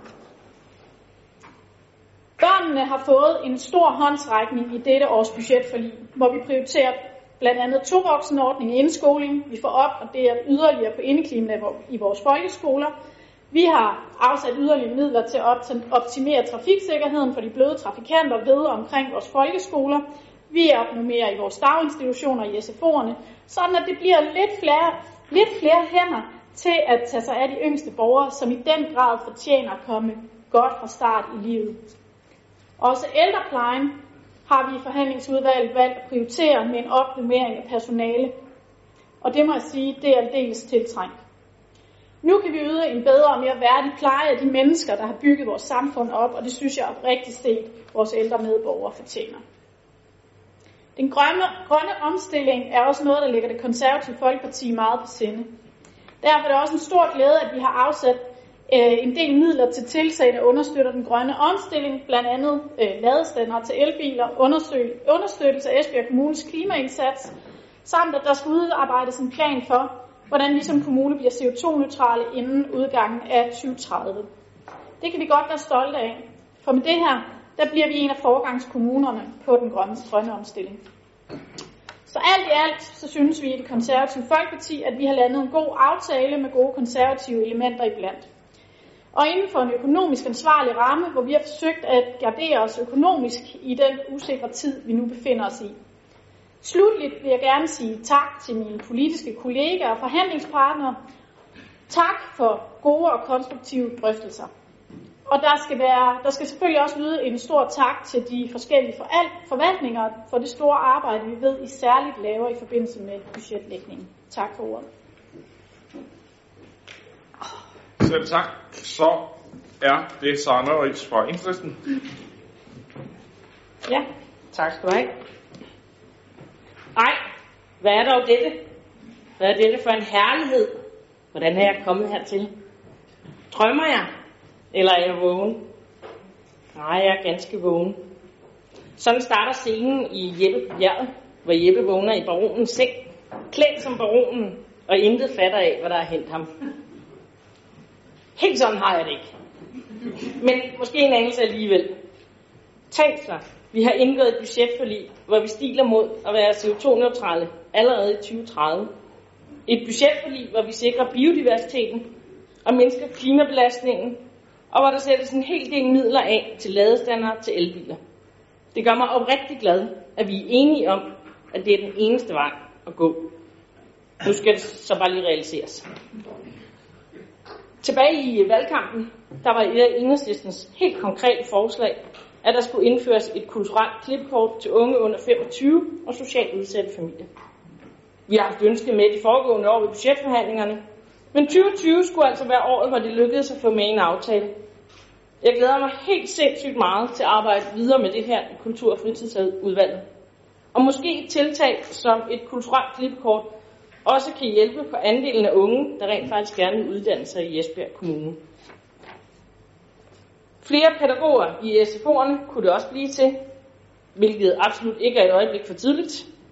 Alle er enige om, at pædagogerne er for få i vores daginstitutioner. Lad være med at kigge på, hvor få de er i SFO'en, så får du det bare dårligt. Så de ekstra hænder, det kan blive til efter i dag, det falder på et meget, meget tørt sted. Og selvfølgelig skal vi også have flere pædagoger i daginstitutionerne, og flere hænder i ældreplejen. Det blev der også plads til ved det her års budgetforlig. Vi kunne sagtens bruge mange flere, men så er det jo godt, at vi skal sidde rundt om bordet igen om 11 måneder. Det er klart, at der er ting i forliget, som vi i enhedslisten helst havde været for uden. Parkeringskælderen for eksempel. Det blev dog en kælder og ikke et hus. Og den bliver gjort klar til ladestander til elbiler. Så er det jo en af de ting, man nok bliver nødt til at æde, hvis man gerne vil være med i et forlig. Rammebesparelsen på 0,25 procent på den borgernære drift beskrives i forlisteksten som løbende effektiviseringer. Jeg må indrømme, at jeg faktisk har en forventning om, at man uanset og altid, uanset, uanset hvor man er i organisationen, jævnligt vurderer, om tingene kører optimalt og retter til. Så blandt andet derfor mener jeg, at det er forsvarligt med løbende effektiviseringer, så længe de ikke er højere end 0,25 procent. Men havde enhedslisten alene, eller måske endda sammen med SF, skulle lave et budget, så havde I ikke fundet sådan en rammebesparelse overhovedet. Til slut vil jeg nævne, at jeg er usigeligt glad for, at nogle af de redsomme besparelser fra det sociale område fra sidste år er blevet rullet tilbage, eller i hvert fald omgjort i en eller anden forstand. Det synes jeg både vidner om, at alle har fået tænkt sig om. Det er klart, der var også flere penge at gøre med i år, men man kunne også godt have gjort det knap så slemt sidste år, efter min bedste overbevisning. Så for at slutte med Jeppe, som jeg startede med, men må ikke jeg drømmer? Nej, jeg synes det ikke. Jeg vil forsøge at knibe mig i armen og gøre det ondt, så drømmer jeg ikke. Au. Tak for det. Lidt poetisk fik vi det også her. Så er det Anne-Marie Græs Andersen fra det radikale Venstre. Tak. Må gerne rejse dig op lige så stille. Jeg, skal, jeg sætter mig ned, hvis, uh, hvis det bliver nødvendigt. Er det ikke okay? Godt. Nå, jeg er lavet for pustet. Så med første behandling, så kunne jeg stort set have holdt den samme tale som SF i dag, fordi vi er meget på linje. Øh, og det er da også fristende blot at henvise til den, særligt fordi jeg jo oven på weekenden, som steg med 24 timers løb i dag, synes, at min egen tale var lige lang nok, da jeg læste den igennem derhjemme inden mødet. Men når jeg nu havde skrevet den forhånd, så vil jeg alligevel forsøge at holde den. Og heldigvis, så har jeg valgt ikke at fremhæve helt de samme ting, som SF har. Jeg vil ikke kommentere en hel masse eller på, om Socialdemokratiet var med eller ej i budgetforhandlingerne, men jeg vil alligevel tillade mig at forholde mig til et par af, af jeres forslag, øh, da det nu er det eneste alternativ, der ligger øh, til budgettet i dag. I Radikale Venstre, der er vi godt tilfredse med aftalen, og jeg for tredje gang i træk at være med til at tage ansvar for kommunens budget. Vi gik til forhandlingerne med et ønske om at prioritere klimaet, børnene og den mentale sundhed. Og jeg ryster helt, selvom lidt andet. Øhm, alle områder, som blev til gode set i væsentlig omfang. På det grønne område, der har vi som klimakommune nu sat ambitiøse målsætninger for at nedbringe CO2-udledningen, indført elbusser, oprettet klimasekretariat, samt indgået et partnerskab med havnen og din forsyning, blandt andet med henblik på at gøre varmeforsyningen grøn. Vi har i Radikale Venstre fra dag 1 ønsket, at vi som kommune skal gå foran som grøn energimetropol. På børneområdet, der har vi med budgetforliget afsat midler til bedre normeringer i daginstitutioner, en styrkelse af vores SFO'er, samt tovoksenordning i indskolingen. Alle tiltag, som vi i Radikale Venstre er rigtig glade for og bakket fuldt op om. Vi havde gerne afsat flere midler til bedre normeringer, men heldigvis så ved vi, at minimumsnummeringerne de kommer inden for få år. Og forhåbentlig kan vi også kommunalt finde flere midler til dette allerede næste år.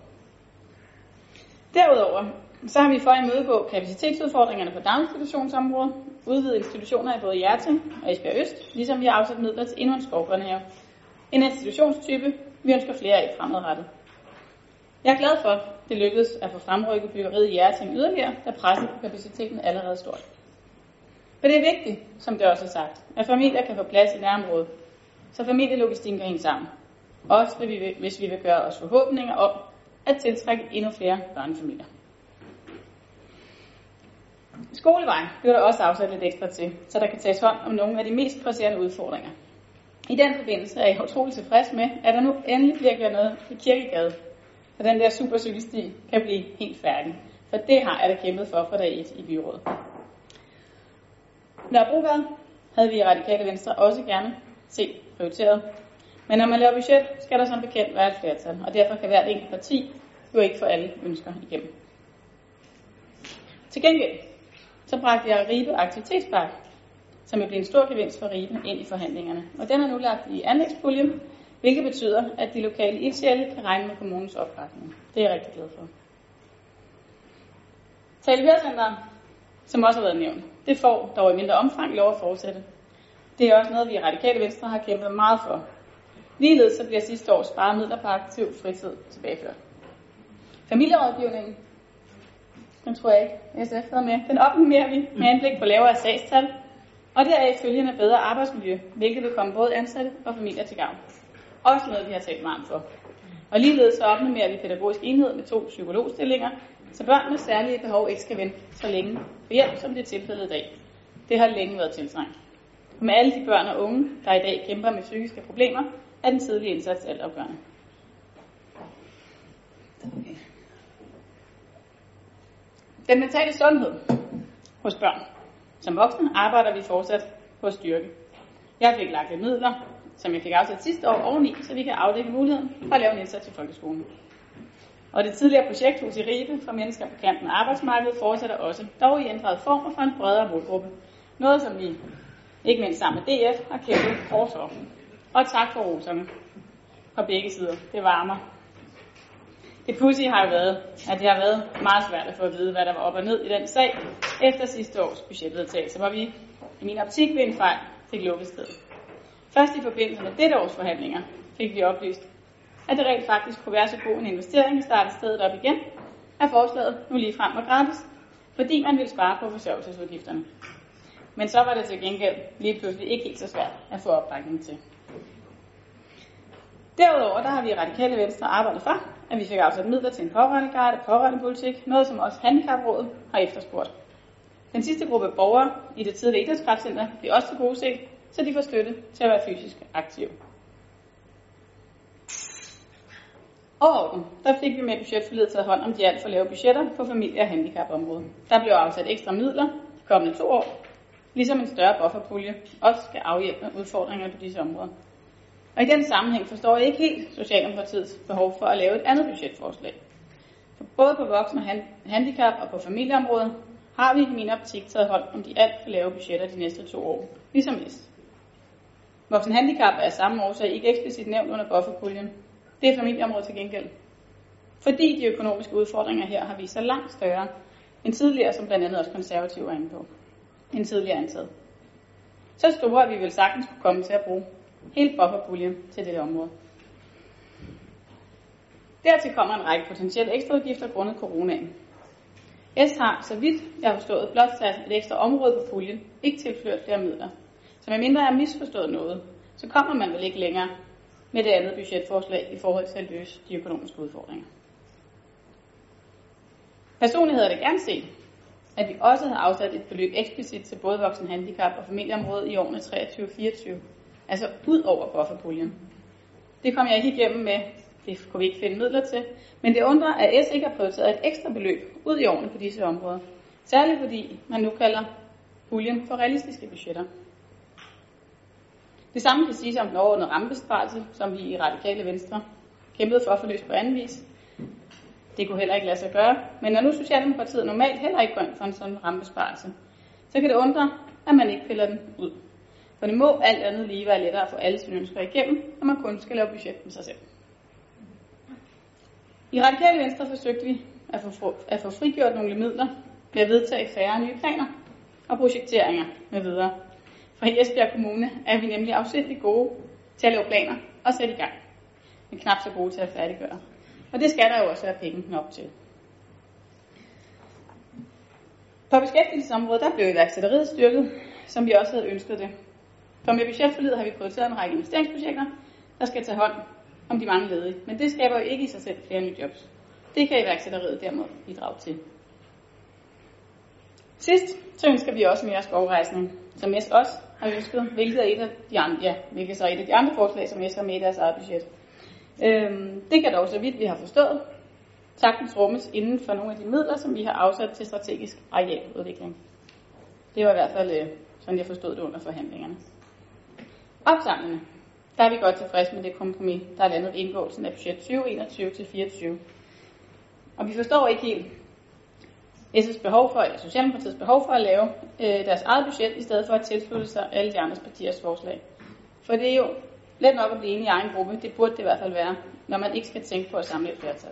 Men et kommunalt budget kræver et flertal, og jo bredere det er, desto bedre i vores øjne. Tak for det. Du, klar, du klarede det næsten Det var det i dag. på, på benene. Så er det Hans K. Sønderby som sidste mand i første runde. Grundet omstændigheder er jeg blevet det femte indmandsgruppe i byrådet. Det har resulteret i invitation til at deltage i det forhandlingsudvalg, som er baggrund i 21 af byrådets 31 medlemmer har barslet med et oplæg. Jeg oplevede et godt tilrettelagt forløb, som blev gennemført i en positiv atmosfære. Jeg betragter det budgetforlig, som blev resultatet som mit, og jeg håber, at de øvrige 20 kan sige nogenlunde tilsvarende. Ikke sådan at forstå, at hvis jeg havde haft frit valg på alle hylder, var der da på flere områder prioriteret lidt anderledes. Men det er helheden, der gør mig tilfreds med det resultat, som nu hele byrådet skal forholde sig til.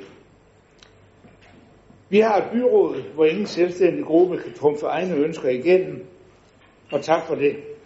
Så derfor vil jeg undlade at fremhæve punkter, hvor jeg mener, at jeg har haft særlig indflydelse, men således betragtet det samlede op, oplæg som mit. Jeg bad ved første behandlingen om at få beregnet, hvilke økonomiske konsekvenser det ville få, hvis man udstedte gratis buskort til studerende og pensionister. Udgiften er en sådan størrelse, at jeg ikke med den aktuelle økonomi forsøgte at presse på for en gennemførelse. Det betyder ikke, at jeg ikke stadig synes, at det er en god idé at finde en model for at fylde de alt for mange tomme bybusser, og samtidig øge mobiliteten for visse grupper med en lidt anstrengt økonomi. Der vil helt sikkert være, også være afledte økonomiske fordele, som det er vanskeligt direkte at sætte økonomi på. Jeg ved, at man i Randers har en gratis ordning, som mange er glade for, så jeg kan kun opfordre til, at byrådet arbejder med ideen i en eller anden form. Jeg kan heller ikke dybe mig for at udtrykke en vis tilfredshed med, at lidt mildere vinde er blæst i retning af Kravlund i form af tilsavn om driftmidler til kultur, kulturhusbyggeri i centerområdet. Det har man ikke været forventet med, skulle jeg så sige, men bedre sent end aldrig, siger en gammel talemåde. Som indfødt vestjyde er man nærmest født med en DNA, der forbyder uddeling af alt for mange roser. Det duer ikke, at nogen kommer til at tro, at de kan gå på vandet. Men forløbet giver, dog, giver mig dog anledning til en klar opfattelse af, at vi har en økonomiafdeling, der har en sikker hånd om noget, der grundlæggende er usikkert.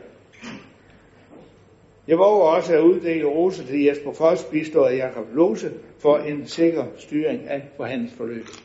Og med de ord vil jeg tilslutte mig selvfølgelig det, forhandlingsudvalget kom frem til. Tak for det. Det er helt okay at uddele roser og tak, kan jeg så sige, for den, for den sidste del af det. Øh, men øh, roses den, der roses spørger, så der, der, der er mange, der har øh, også leveret en, en rigtig god indsats, og uden øh, det gode materiale, som, øh, som øh, vi har fået øh, hvad hedder det, som baggrund for at kunne lave budget, havde det jo været en vanskelig opgave, så, så det kan jeg lige runde af med, som jeg også sagde i min egen tale, er lige at understrege, at øh, det er absolut øh, været det, der har gjort, at det har været muligt at lave et rigtig fornuftigt stykke arbejde. Nu øh, er der jo sådan set øh, fri til, at øh, andre end de her ordfører kan øh, klikke sig ind, og der er også et par stykker, der har gjort det. Øh, og øh, vi fortsætter lidt af den øh, generelle snak her, og når vi så øh, ligesom er ved at have den debat udtømt, så starter vi med lige at øh, stemme om, om øh, vi så i så fald forhåbentlig er enige om, øh, at selve afstemningen afstemningerne kommer til at foregå i, ligesom de er beskrevet i sagen, nemlig med de numre, der, der står, at en, øh, nogle af de første øh, afstemmes enkeltvis, og så er der øh, nogle i større eller mindre grupper efterfølgende. Men øh, ordet er næsten frit nu her. Den første, der har kastet sig ind i debatten, det er Jakob Lose. Værsgo, Jakob. Jamen, øh, tak for det. Og jeg vil gerne på vegne af Venstres byrådsgruppe også lige give budgettet på og med på vejen. Nu har vi efterhånden i halvanden time sagt mange pæne ord omkring øh, budgettet, det kan vi også i byrådsgruppen tilslutte os. Og vi er også rigtig glade for, at der kunne indgås et forlig, som har samlet alle byrådspartier minus et enkelt parti. Forligets bredde, den understreges også af, at den rummer begejstrede stemmer fra højrefløjen over til venstrefløjen, som der kniber sig selv i armen her i byrådssalen. Vi øh, havde i Venstre en række hjørnesten i vores ønsker til budgetforhandlingen. For os der var det enormt vigtigt, at vi lavede et øh, fremtidssikret budget, så, hvor der var styr på økonomien, både til næste år, men også i overslagsårene.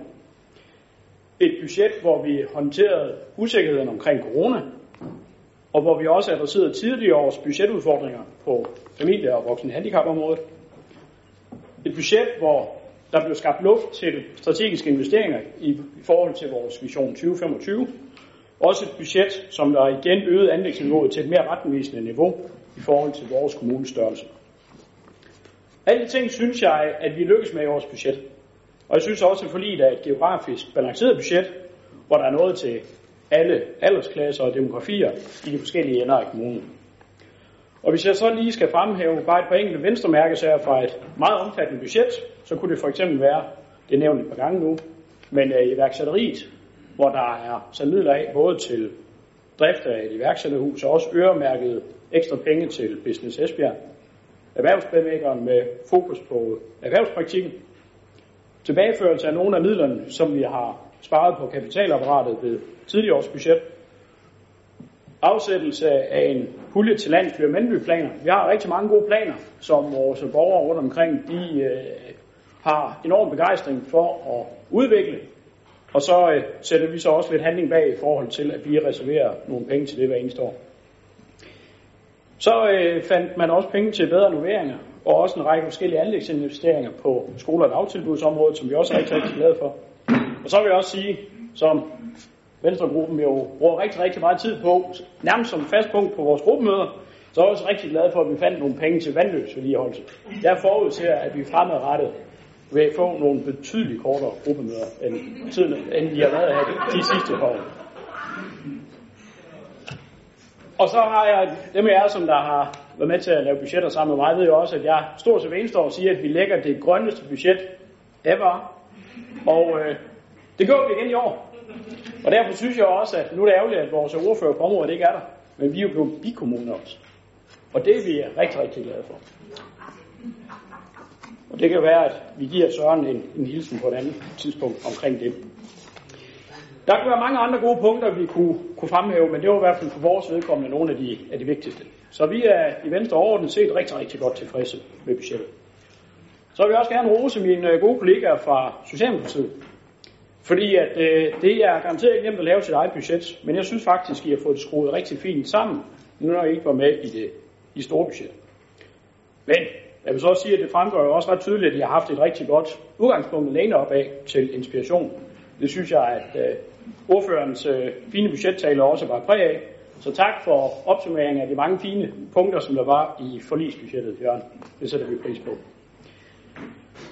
Hvis vi ser på både økonomiske totaler og også afstemningstemaer, så ligner de to budgetter jo også til forveksling lidt hinanden. Socialdemokratiet har fundet plads til en række af forligspartiernes udviklingsforslag, og på besparelsesiden har man også købt ind på både konkrete besparelser og også en mindre rammebesparelse. Og så er der så et enkelt sted, hvor jeg synes måske, at man rammer lidt ved siden af skiven i, øh, i Socialdemokraternes budgetforslag. Og det er, når vi kommer ned til punkterne omkring det, som øh, Jørgen du kaldte for realistiske budgetter. Jeg går ud fra, at der refereres til afstemningstema 8, 9 og, og 10 der. For der kan vi konstatere, at tallene de er fuldstændig samme som forlispartiernes, men overskrifterne de er rettet til, og det er så den afgørende forskel på Socialdemokratiets og forlispartiernes budgetter. For eksempel, der hvor vi skriver ubalance på handicapområdet, der rettes det så til, til tilretning til realistisk budget på handicapområdet. Det er samme beløb, det er de samme år, det er de samme to år, pengene de er sat af i, men indholdet er det samme. Så, Jørgen, du kalder det for et realistisk budget, og det sætter jeg rigtig stor pris på, for det betyder så også, at resten af byrådspartier også har lagt et realistisk budget. Så man kan vel sige, at man skal nok være mere end almindelig politisk fejnsmækker for at finde nogle afgørende forskelle mellem forligspartiernes og så Socialdemokraternes budget. Men lad nu det ligge. Jeg synes, vi i stedet for skal hæfte os ved, at vi har fået en rigtig god øh, budgetaftale og en rigtig god udligningsaftale, som der også gjorde, at vi selvfølgelig også kunne lægge et budget, som der så helt anderledes ud, end det har gjort fra andre år siden. Så tillykke til byrådet, og tillykke til alle partierne, og også ro til Socialdemokraterne for et, for et flot budgetforslag, de selv ud af. Tak for det. Tak for det. Så er det Sara Nøjes. Ja, tak. Øhm, som øh, Jakob her lige ganske kort nævner, så er vi jo også blevet, øh, eller bliver lige her om lidt i hvert fald, bikommune. Og øh, jeg må med skam indrømme, at det, det var udvalgsformanden Søren Harald Lambertsen, der kom med den idé. Det var ikke min. Det er, det er jeg faktisk meget ked af, at det ikke var min idé. Men øh, sådan, det er jo, hvis en idé er god, så er den jo god, uanset hvem der er kommet med den. Og så havde Jakob og jeg faktisk en lille plan med Søren. Det kan være, det er derfor, han ikke er her i dag, jeg ved det ikke. Men øh, han slipper ikke bare roligt. På et eller andet tidspunkt skal det nok lykkes os. Det er egentlig to ord for. Det var fordi, jeg faktisk øh, egentlig har en forespørgsel til Henrik Valø. Der var noget i din tale, som øh, jeg er ikke sikker på, at jeg helt forstod. Så jeg ville egentlig øh, godt kunne tænke mig, om du øh, ville gentage det. Øh, det bestemmer du selv. Men essensen af det, du sagde, det var, at øh, kvinder snakker meget og længe. Det kunne jeg godt tænke mig, at du lige gentog en gang. Tak for det. Det kan han lige tænke over. Nu er det i hvert fald uh, Susanne, Susanne Dyrborg, der har bedt om ordet. Ja, jeg synes nu ikke, det var en kvinde, der har tænkt, øh, talt længst tid i aften, Jørgen. Øh, men øh, fint være med det. Du havde også meget på hjertet, så det er helt okay. Jeg synes at det er fantastisk at stå her med et øh, blåt borgerligt øh, hjerte, og så alligevel med et rødt socialt hjerte også, og kunne få sådan et flot budget i, i stallen. Det, øh, jeg er faktisk rigtig stolt af at være byrådspolitiker. Jeg synes også, det er lidt sjovere i år. Men øh, jeg er også glad for, at ligegyldigt hvem der har fået idéer, Sara, og hvem der har kæmpet helt vildt, øh, Anne-Marie, så, øh, så må man jo sige, at det er borgeren, det kommer til, til glæde, og det er jeg faktisk rigtig stolt af. Og nu er jeg jo ikke sådan en, der ikke roser Sønderby. Så jeg starter ved, nej. Ej, jeg vil bare sige tak til alle mine byrådskolleger øh, for et godt samarbejde også. Det er jo også det, der ligger til grund for, at man kan samarbejde om et kommende budget. Øh, både i de udvalg, jeg sidder, men også at vi har vist øh, økonomisk ansvarlighed, og vi bliver førende på det grønne område. Det er jo fantastisk. Og vi har løftet øh, områderne både inden for børn og familie og det sociale område. Ikke så meget, som vi gerne ville. Og ikke mindst som øh, DF, og så er vi da også glade for, at der, har, der er kommet lidt til ældreområdet. Det synes vi så også, det, det har været tiltrængt. Så, og tusind tak for roserne. Det var uventet, men øh, jeg slugte dem råt. Tak Henrik og Diana. Øh, jeg glæder mig i hvert fald til at kunne sige ja. Tak for det. Så er det Jørgen Bosen Andersen. Jo tak. Jeg vil også lige benytte lejligheden til at sige tak for det gode klima, der har. Jeg fik lov at opleve det en enkelt dag i år. Det er første gang, jeg har prøvet det i, ja, det 12-14 år, vi har siddet i byrådet sammen. Så det var jo også en stor oplevelse. Og jeg synes også, det har været øh, et, et, øh, et rigtig godt budget, og vi er også, som Diana var inde på, godt tilfredse med øh, den måde, det er landet på det hele. Uh, og det er jeg rigtig godt tilfreds med. Det er så uh, vores klimaindsats, altså som, som jeg synes, det har vi jo egentlig kæmpet for i rigtig mange år i SF, at vi kan få fokus på det her. Og nu har vi så CO2-neutrale i 2030. Og øh, med det, øh, vi har opnået nu her, så vil jeg da sige her, at øh, jeg skal nok lade være med at pipe mere om klimakommuner. Det har jeg jo øh, påstået. Det. Nu har vi faktisk nået, nået her, der er mere ambitiøst end 2% om året. Så det øh, vil jeg så tilkendegive her, at jeg nu, nu er det ligesom landet på den her måde, og det er faktisk bedre, end at blive klimakommuner. Øh, og så er der jo så øh, Jørgen Elkvist. Jeg har også lyst til at rose øh, dig for din tale. Både det, øh, øh, øh, du er anerkendt øh, med det budget, der bliver vedtaget, men også jeres egne, egne punkter. Og jeg synes jo, en af de ting, jeg lagde mærke til, da du holdt din tale, det var, at du var vidt omkring i hele kommunen, og i Ribe, og i Bramming, og fik nogle ting frem øh, så med udviklingen der, som vi faktisk har manglet mange af de andre år. Så det skal du have tak for. Det var godt. Og så til sidst, noget, som ingen har nævnt, øh, så vidt jeg har hørt, kan det godt være, at man glemmer noget, når man hører så meget, men vi har jo også bevilget, eller fået igennem 750.000 til landsbyplaner hvert år for at realisere dem. Er det ikke rigtigt? Jo. Så det, det, det er jeg også meget glad ved. Tak for ordet. Jamen tak for det, Jørgen. Det kan jo være en enkelt detalje, der smutter, når der er nogen, der taler meget, eller noget, der bliver, hvad hedder det, rammesat på forskellige vis. Øh, og øh, Tak for tilsavnet om, at øh, vi ikke skal snakke mere om den der klimakommune, som du jo har øh, med passende lejligheder øh, mindet os om, at øh, det kunne være en god idé. Nu har vi heldigvis enighed, nu i enighed besluttet, at, øh, at øh, ambitionerne er langt højere end det, og øh, så må vi jo hjælpe hinanden med også at få indfriet de mål, og ikke mindst øh, øh, vil jeg så lige benytte lejligheden til nu, når jeg har selv taget ord her, og fremhæve alle de ting, der kommer på den, øh, på den, øh, i den proces, fordi det, at vi nu får involveret vores øh, borgere og vores virksomheder i, hvordan vi kommer derhen, det synes jeg faktisk er et ret afgørende element i det her, fordi vi kan godt sidde og lave nogle planer her i byrådet, men, men det, at vi, vi øh, her i enhed, i enhed nu øh, kommer til at, at stå på mål for, at vi skal altså have kommunens borgere og kommunens virksomheder med, øh, jamen det er jo det, der kommer til at ske, eller gør, at vi, vi kommer til at lykkes med det her ting. Så det bliver, det bliver rigtig godt. Så har Henrik været løbet om ordet. Så Henrik, jeg glæder mig til at høre din øh, replik. Jamen, jeg skal gøre det forholdsvis kort, øh, fordi jeg vil bare lige sige, det jeg sagde, det var, om ikke før, så har jeg i år lært noget om, at kvinder snakker meget i anførselstegn, og fordi de måske også taler højt og til tider længe, så opnår de også resultater. Og jeg vil bare sige, det var faktisk ren ros til jer. Jamen, jeg synes også, I talte meget og længe. Tak for det. Øh, Lige den sidste del af sætningen kunne jeg sige, at den blev ikke lige vel modtaget hele vejen rundt, Henrik, men det er jo, øh, det er jo sådan, det er. Så er det Preben Rudingård, der har bedt om ordet. Værsgo, Preben. Om jeg skal ikke øh, gå ind i forholdet øh, tale ret, som står i grundloven, og så øh, tale pligt. Øh, det er jo det, man en gang imellem kan opleve, at der er mange, og måske lidt mere overvægt af kvinder, der mener, at der er meget talepligt. Men øh, jeg vil gerne fortælle Søren Ørris, at min gamle professor i retsmedicin, han sagde altid til os, når I nu finder et kranium, og I skal prøve at identificere kønnet på kranen, hvad gør vi så? Så kigger I på kæbeledet, og hvis det er meget slidt, så er der større sandsynlighed for, at det er fra en kvinde. Tak for ordet.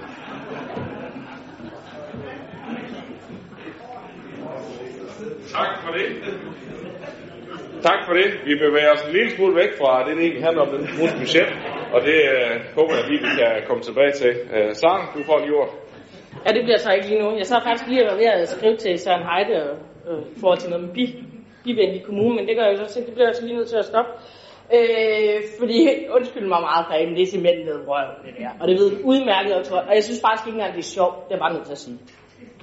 Og så er den ikke længere. Det synes jeg er Ja, og det er fint. Godt. Vi øh, parkerer den her og øh, går øh, fortsætter med det, det egentlig handler om, nemlig vedtagelse af kommunens øh, budget. Der er ikke flere, der har bedt om ordet, øh, og det betyder jo, at øh, vi nu efter en time og 40 minutter er nået til, eller i hvert fald halvanden times debat om det her, er nået til at skal starte på at stemme om noget af det her. Og som jeg øh, sagde lige, øh, lidt tidligere, så kommer vi først til at stemme om, øh, øh hvad hedder det, først stemme som indstillingen øh, om, at afstemningstemaet med de politiske ændringsforslag sættes til afstemning, jævnfør den beskrevne afstemningsprocedure.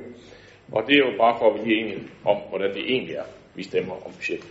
Vi stemmer om, som det er den første punkt i indstillingen, øh, hvor der står, at øh, vi, vi gennemfører afstemningen øh, for, af budgettet efter de afstemningstemaer, der er beskrevet. Ja.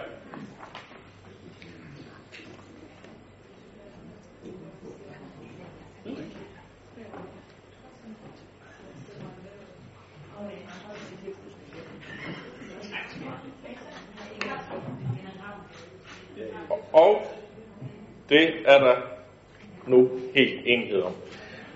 Dermed kan vi øh, gå i gang med at gennemføre afstemning af de ændringsforslag, der er øh, oplistet, og der er så i alt 11 afstemningerne, og ændringsforslagene 1-7, de er opstillet til individuel afstemning, og de øvrige, de er så i små eller større grupper. Så det første ændringsforslag nummer 1, det er fremsat af den socialdemokratiske byrådsgruppe, og det er selvfølgelig muligt at få ord til de punkter her, hvis der er nogen, der har brug for at sige endnu mere, men vi har jo været godt omkring de fleste af dem, så, så øh, der er ikke nogen, der har trykket sig ind her, så så synes jeg bare, at vi skal sætte den forslag nummer 1 til afstemning og høre, hvem der kan stemme for det.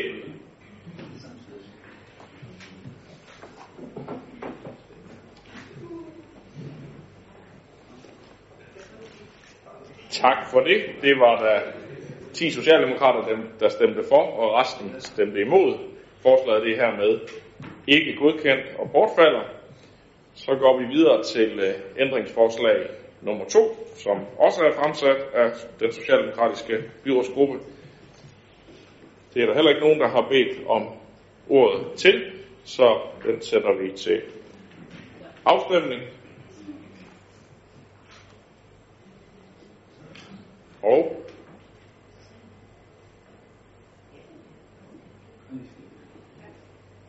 hvis ellers vi kan få alle yes ind på listen, så var det nøjagtigt samme resultat her. Det er 10 socialdemokrater, stemt for, og resten har stemt imod, og det er dermed bortfaldet. Så kommer vi til ændringsforslag nummer 3, som ligeledes er fremsat af den socialdemokratiske byrådsgruppe. Det er der heller ikke nogen, der har bedt om ordet til, så det sætter vi også til afstemning.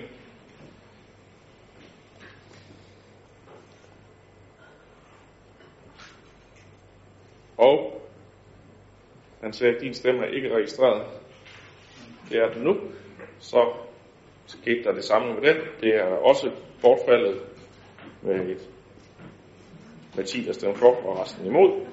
Så når vi til øh, ændringsforslag nummer 4, som øh, også er fremsat af den socialdemokratiske byrådsgruppe. Det er der heller ikke nogen, der har bedt om ordet til, så den sætter vi også til afstemning.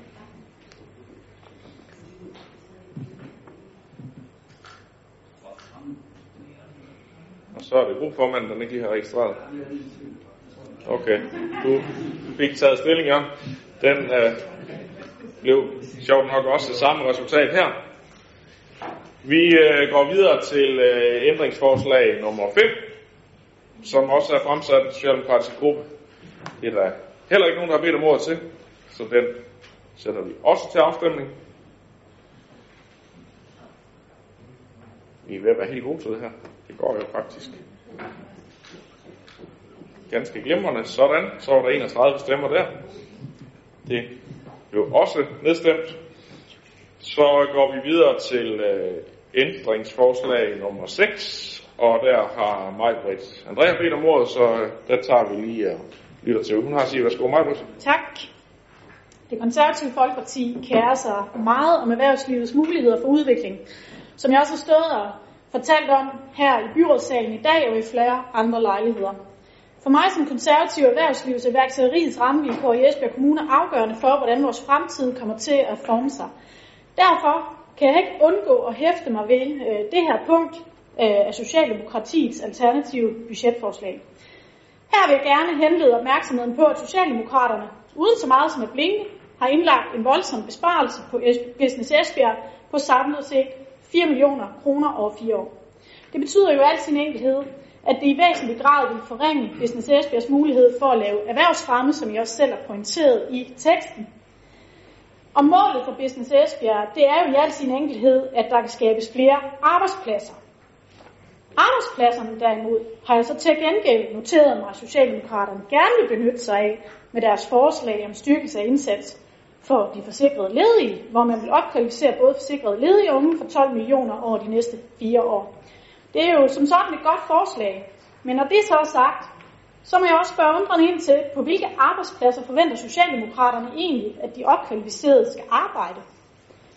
Jeg synes, der er noget selvmodsigende i det her forslag, som jeg egentlig godt kunne tænke mig at få nogle svar på.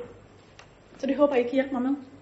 Og Jørgen Alkvist har i hvert fald bedt om ordet, så han, jeg tænker, han vil give det et forsøg. Værsgo, Jørgen. Ja, jeg skal bare lige gøre det ganske kort. Det er korrekt, at, øh, at vi lægger en besparelse ind på Business Esbjerg. Vi ser dog i lyset af, at vi giver 2 millioner kroner om året til opkvalificering af de, øh, af de unge erhvervsledere, vi har gående. Og hvis ikke det er, hvis ikke det er støtte til erhvervslivet i Esbjerg Kommune, så ved jeg ikke, hvad der er støtte til erhvervslivet i Esbjerg Kommune, i det vi afsætter 2 millioner kroner netop til at styrke erhvervslivet i Esbjerg. Og derfor mener vi så også, at nogle penge kan gå den anden vej.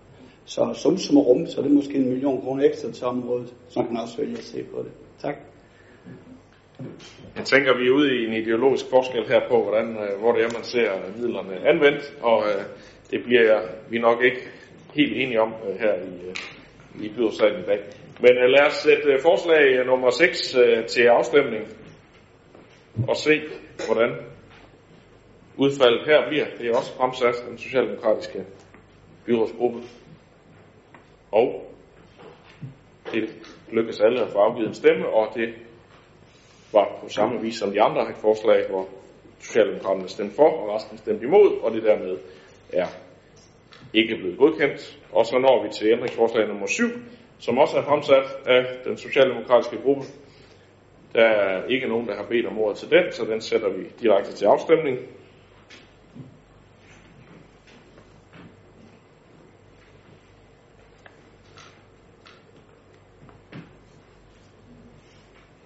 Og der var 31 stemmer der. Samme resultat som i de øvrige. Det er hermed bortfaldet. Så har vi øh, ændringsforslagene 8-10, som er som vi har besluttet at stemme øh, som en gruppe. Øh, det er der heller ikke nogen, der har bedt om ordet til, så det er også fremsat den socialdemokratiske gruppe, så jeg skal bede jer tilkendegive, hvad I mener om det.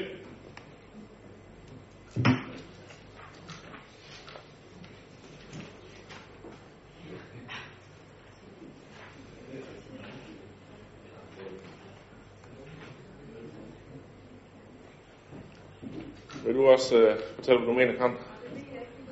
Nej. Det er den røde, det er den røde kraft, hvis det er i forhold til.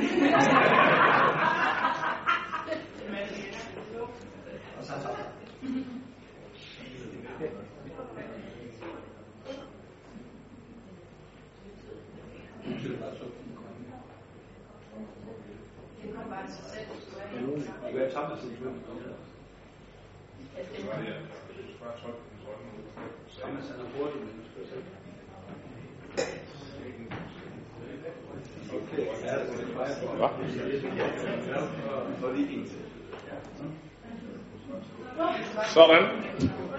Det øh, lykkedes at få alle stemmer afgivet. Det forslag, det faldt også. Så kommer vi til forslagen 11-15, øh, som også er fremsat af den socialdemokratiske gruppe. Der er heller ikke nogen, der har bedt om ordet, så den sender vi også til afstemning.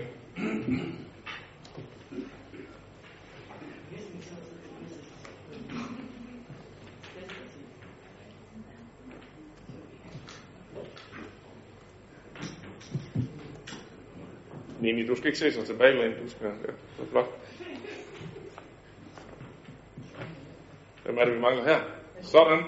Så har vi alle givet afkald eller på vores stemme her. Vi har givet vores stemme i hvert fald. Det forslag, det faldt også.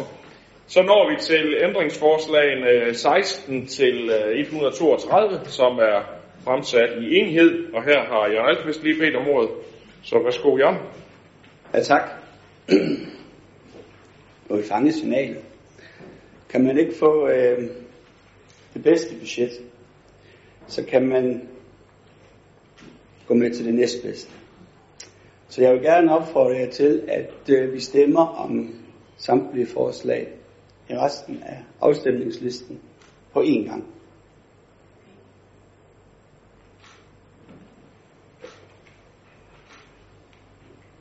Og øh, det betyder jo så, hvis det er det, vi gør, at vi dermed øh, øh, enten kan være helt enige om budgettet, eller så kan man selvfølgelig stemme imod hele budgettet, men det er jo, jeg, jeg hørte godt lidt mellem linjerne, hvad du sagde, Jørgen, at øh, når, man, når I nu øh, har fået stemt jeres budgetforslag ned, så vil I så tilslutte jer øh, flespartiernes øh, øh, budget. Så hvis ikke der er nogen, der har noget imod det, så stemmer vi hermed om, om resten af budgettet fra 16 til 145 på én gang. Og øh, det ser det ud til, at vi kan. Og det er så det, vi gør, og så må vi se, om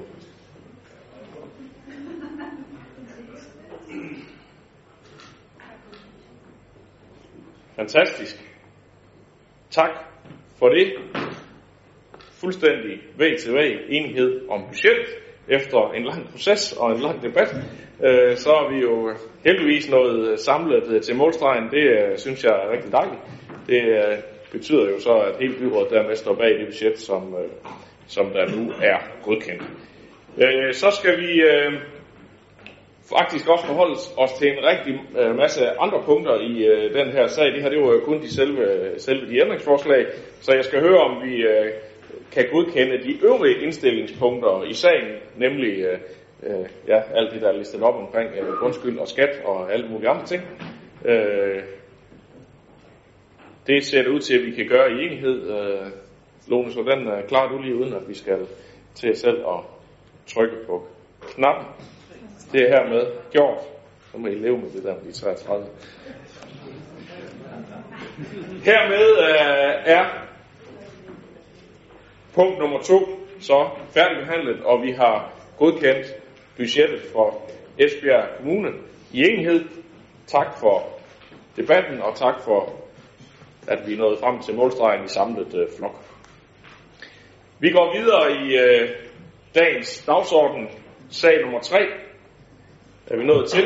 Den handler om udmyndning af kompensation for COVID, på covid-19 udgifter. Esbjerg Kommune har i perioden fra medio marts til august haft mere udgifter til værnemidler, ekstra personale, rengøring med videre på grund af covid-19. Kommunen bliver kompenseret for de udgifter i 2020 jævnfører økonomiaftalen mellem KL og regeringen. Og det samme, de samlede netto mere udgifter er opgjort til 29,7 millioner kroner på det rammebelagte område, og kompensationen fra regeringen til covid-19-udgifterne udgør 26,7 millioner, hvilket betyder, at der er en underfinansiering på lige ca. 3 millioner kroner. De totale, de totale merudgifter som følge af covid-19-udgifterne i hele 2020 kendes dog endnu ikke, og det vides heller ikke, om regeringen på et senere tidspunkt tilfører kommunerne yderligere kompensation for 2020. Jeg skal høre, om der er nogle bemærkninger til indstillingen her. Det synes ikke at være tilfældet, dermed kan vi godkende indstillingen.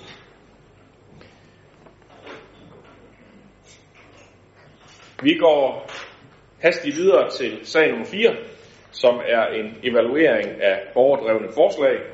Byrådet besluttede i juni 2020 at indføre en ordning med borgerdrevne forslag. Ved vedtagelsen af ordningen blev det besluttet, at ordningen skulle evalueres efter to år. Og øh, da ordningen den blev i gang sat i september 2018, så er det jo hermed nu tiden at foretage den evaluering.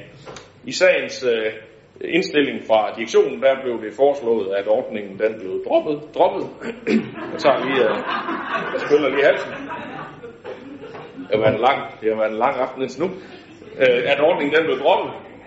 Det øh, havde økonomiudvalget dog en anden indstilling til, og øh, i stedet for blev der på økonomiudvalget foreslået, at øh, forsøgsordningen fortsatte indtil udgangen af 2021, og kravet til det antal stemmer, der skulle bruges, det blev nedsat til 500. Det var der så enighed om i økonomiudvalget. Jeg synes, det er rigtig fint, der kommer en evaluering af, af øh, overdrevet forslag. Øh, og vi kan også godt se, at der har været øh, 13 forslag i alt, øh, og der har langt fra været nok stemmer til, at, øh, at vi kunne øh, tage dem op. Øh, men jeg er rigtig glad for, at vi øh, fortsætter med øh, den her borgerinddragelse. Øh, og mit forslag er selvfølgelig også, at vi bliver lidt mere synlige, at vi gør det, at vi gør det rigtig synligt for vores øh, borgere, at man har den her mulighed. Øhm, øh, og stadigvæk komme med de her forslag. 2.000 stemmer i alt er, øh, er ganske mange, så derfor så har vi valgt i økonomiudvalget, at vi simpelthen sætter ned til 500 stemmer i alt. Øhm,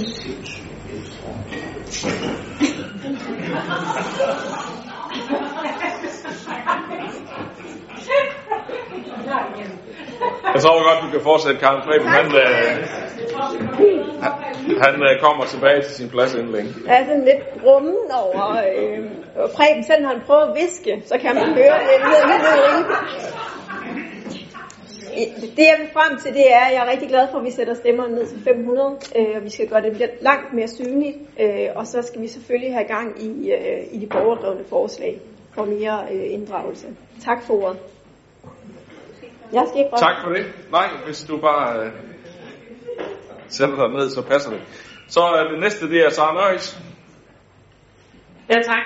Og jeg er umådelig glad for, at økonomiudvalget kom på andre tanker, end det, der lå i øh, oprindelige sagsfremstilling i sin tid øh, for et par uger siden. Ved om det kom faktisk også bag på mig. Øh, men det er jo dejligt, at I kan overraske mig positivt. Det er jeg enormt glad for. Og øh, jeg tænker også, at vi nu er havnet på et niveau med 500 øh, antal underskrifter, som, som er både øh, retfærdigt, og som også er opnåeligt.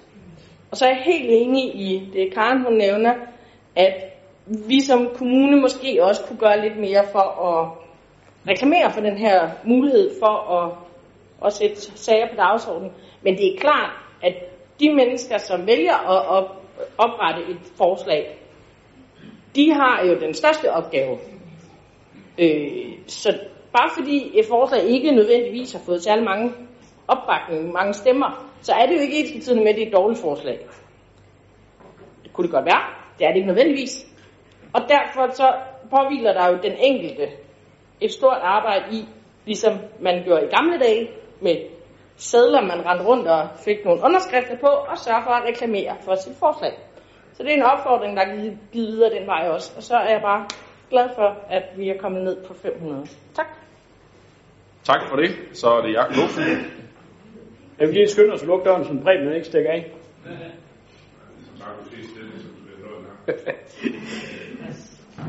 Vi øh, har jo også øh, snakket lidt omkring den her sagen hos os, og øh, de signaler, som vi jo sender fra byrådets side i øjeblikket om, at vi gerne øh, vil have øget øh, borgerinddragelse, også af borgerne tidligt ind i, tidligere ind i processerne, tiden har været hidtil, så vil det selvfølgelig også være et lidt underligt signal at så sige, at øh, nu nedlagde vi så, så den ordning øh, nu her.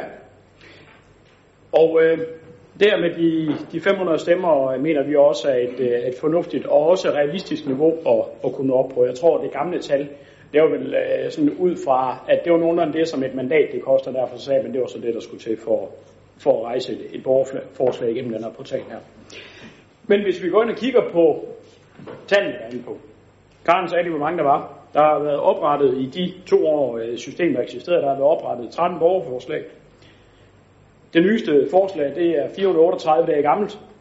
Og det mest hotte forslag, eller hvad man nu kan kalde sådan et, det har fået 244 ud af de 2.000 øh, hvad hedder det, nødvendige øh, hvad hedder det, stemmer fra, fra borgerne for, at det, det skulle til politiske forhandling. Så nu giver vi en chance til, men jeg vil også sige, at øh, vi nok har det lidt sådan, at øh, patienten er på, på kunstigt. Hvis det er, at vi kommer længere frem, og der stadigvæk ikke er nogen, som ønsker at, at gøre brug af denne portal her, så øh, mener vi sådan set, at øh, det her system er tæt på at, at nedlægge sig selv. Nu giver vi den en chance mere, og øh, jeg er helt enig i, at øh, vi jo også skal prøve at give den øh, en skalle med at få folk gjort opmærksom på, at den her mulighed, den, øh, den ligger. Og så må vi så kigge på det igen på et tidspunkt. Og der har vi det så sådan, at hvis der ikke kommer mere gang ind, så er det måske spild. Fordi at, øh, som jeg også husker debatten øh, for, for år tilbage, så var der nogen, der dengang også argumenterede for, at man kan altid tage fat i byrådsmedlem, hvis der er, man ønsker at få en sag rejst. Og den mulighed er der fortsat. Tak for det. Så er det Diana Olsen. Ja, jeg vil da vel egentlig samle lidt op der, hvor, hvor Jacob han, øh, han næsten afsluttede, men han sagde, at da vi drøftede det her tilbage i, øh, i juni 2018, der var vi flere, der blandt andet problematiserede det her med de 2.000 øh, underskrevne stemmer eller borgere, der skulle til for at rejse borgerdrevet forslag. Argumentet dengang, det var rent faktisk også det her med, at det er jo det, det koster for et mandat.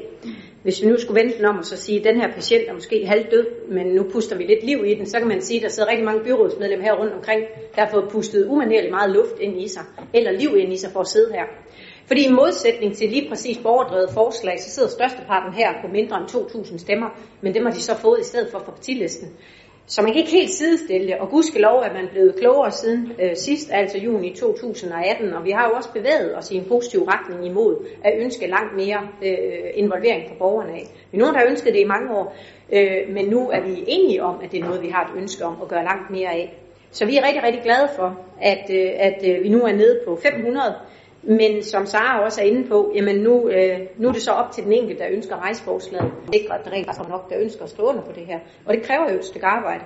Øh, det er det uden tvivl, det gør. Det kan vi jo se på, hvor få de egentlig få stemmer, de har fået dem, der allerede nu har forsøgt sig. Men vi håber da på, at det lykkedes, og vil også opfordre til, at vi gør en del ud af at gøre det synligt. Fordi det er faktisk et super godt forslag, og også gerne at brande os lidt på som kommune. Vi har faktisk et ønske om at lytte til vores borgere på en anden måde, end man måske gør andre steder. Tak for det. Så er det Anne-Marie Garsen Andersen. Jeg vil bare sige fuld opbakning, ikke mindst til det Karen siger, øh, med mere synlighed. Måske vil flere borgere byde ind, når der er knap for langt til målet. Øh, vi synes i Radikale Venstre også, at borgerinddragelse er rigtig vigtigt, og et vigtigt demokratisk øh, redskab. Og vi kan jo se, at det efterhånden virker i Folketinget. Så må det ikke, vi også kan få det til at virke her i kommunen. Vi skal i hvert fald gøre forsøg. Tak for det. Og det lader det til med alle de bemærkninger, at vi er enighed, enige, enige øh, om at følge økonomiudvalgets beslutning her i byrådet. Så det tænker jeg bare, at vi med det her tager i enighed. Så går vi til øh, sag nummer 5. Det er Sydvestjyske museer, der anmoder om en kommunegaranti for en kassekredit.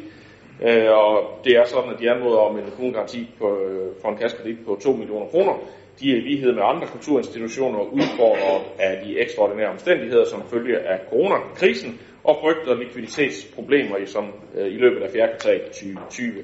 Ansøgningen behandles efter de generelle retningslinjer for kommunale garantistillelser, der er godkendt i byrådet den 5. februar 2018, og det vurderes, at Sydvestiske Museer opfylder de fastlagte kriterier, og ansøgninger om garantistillelser skal jo som regel behandles under de årlige budgetforhandlinger, men vi har jo taget nogle ekstraordinære beslutninger her i løbet af i år på grund af corona-situationen. Byrådet godkendte nemlig den 20. april en tilsvarende garantistillelse til Fiskeri- og Søfartsmuseet. Så jeg skal høre, om der er bemærkninger til, at vi også kan gøre det samme her for Sydvestjyske Museer. Det er der ikke, eller der er i hvert fald ikke nogen, der ønsker ordet, så det kan vi dermed gøre i enighed.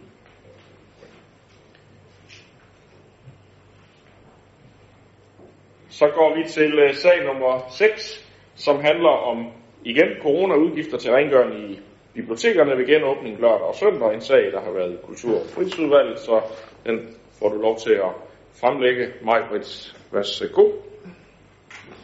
Tak for det. Efter forårets store nedlukning under corona, genåbnede Esbjerg Kommunes biblioteker i første omgang på hverdag. Nu ønskes så også at genåbne på lørdag og søndag, og magasinet på hverdag. Ifølge Kulturministeriets i retningslinjer skal genåbningen ske, så smittespredningen begrænses mest muligt. Øh, og der er skærpet fokus på afstand mellem mennesker og på hygiejne, og derfor så skal, er ekstra rengøring så en forudsætning for det.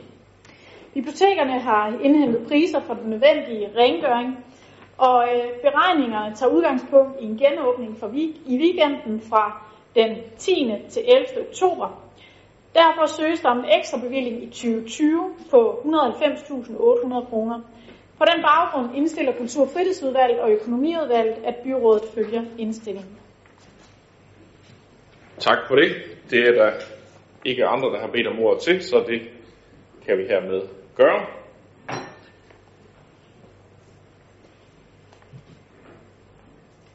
Og så går vi videre til sag nummer 7, som handler om en godkendelse af Esbjerg Ensembles reviderede strategiudkast. Også en sag fra Kultur- og Fritidsudvalget, så Mark, du få fornøjelsen igen. Værsgo. Tak. Esbjerg Ensemble har udarbejdet udkast til en strategi for ensemblets nye rammeaftale med Statens Kunstfonds projektstøtteudvikling for musik i perioden 2021 til 2024. I byrådet, byrådet skal vi godkende strategien.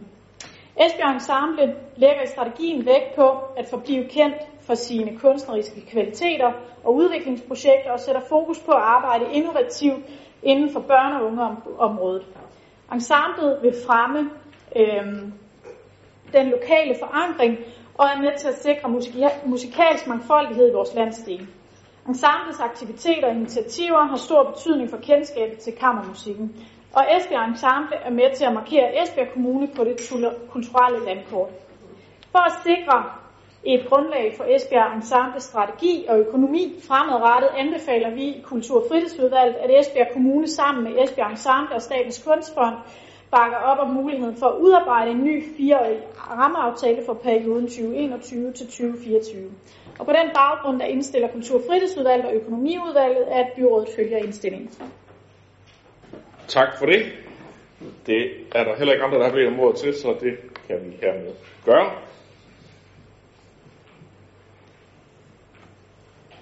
Og går videre til sag nummer 8, som er et punkt, der handler om en strategi for tobak. Også en sag på Kulturprisudvalget. og hvis du får fornøjelsen endnu en gang. Yes.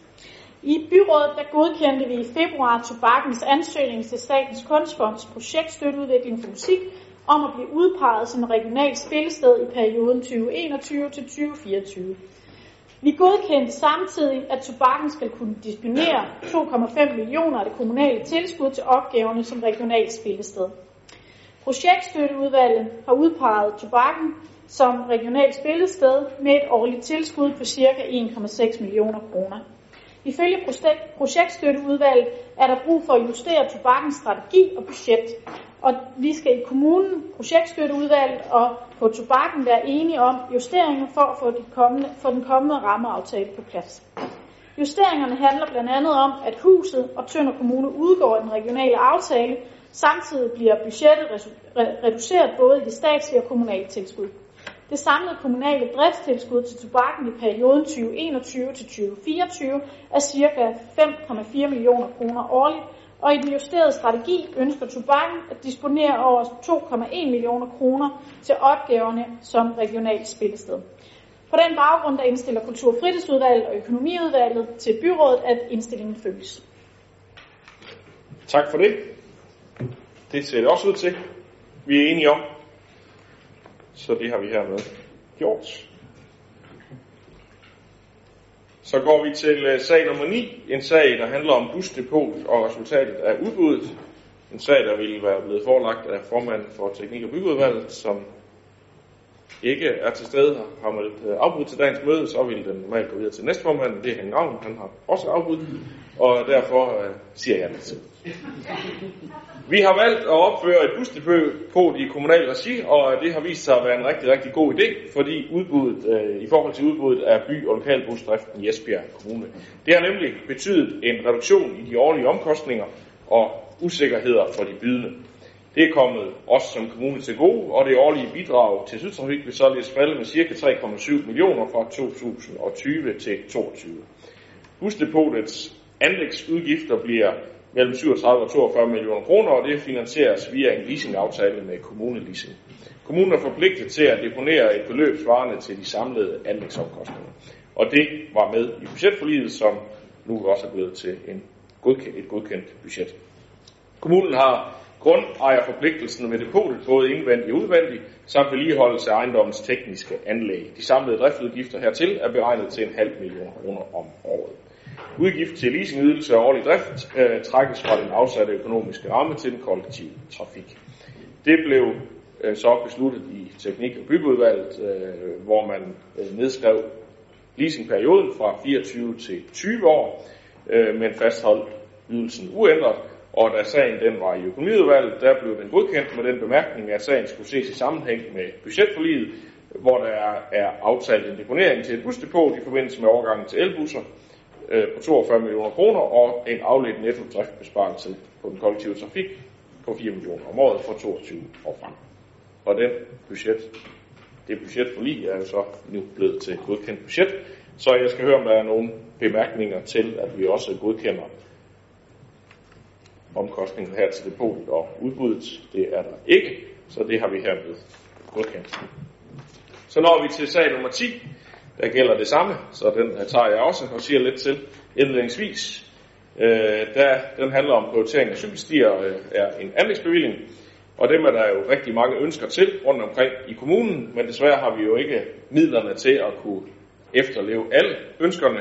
Der er øh, ca. 25,5 millioner kroner i 21 og 22 til etablering af cykelstier, og øh, på øh, byrådsmødet øh, den 2. september sidste år, der blev det besluttet at udarbejde et skitseprojekt for tre mulige stier, nemlig en cykelsti langs Rosen Allé i Ribe, Spangsberg Kirkevej, Parkvej i Esbjerg og Gabelsvej i Bramming.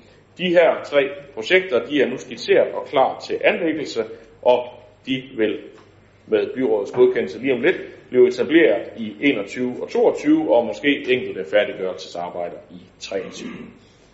Jeg skal høre, om der er nogle bemærkninger til sagen her. Det ser ikke ud til at være tilfældet, så det kan vi hermed alle sammen sætte de tre projekter i gang. Så når vi til øh, sag nummer 11, som øh, også handler lidt om corona-relaterede ekstra udgifter. Det er en sag fra Social- og Arbejdsmarkedsudvalget, så Henrik Valø, du får lov til at sige lidt til den. Værsgo. Ja tak. Ligesom landets øvrige kommuner har vi fået en økonomisk håndtrækning fra staten. Coronavirus har ramt hårdt mange steder, og de mennesker, der har, har, havde det svært i forvejen, har på mange måder fået en endnu mere svær hverdag. Det er der heldigvis fokus på, også landspolitisk.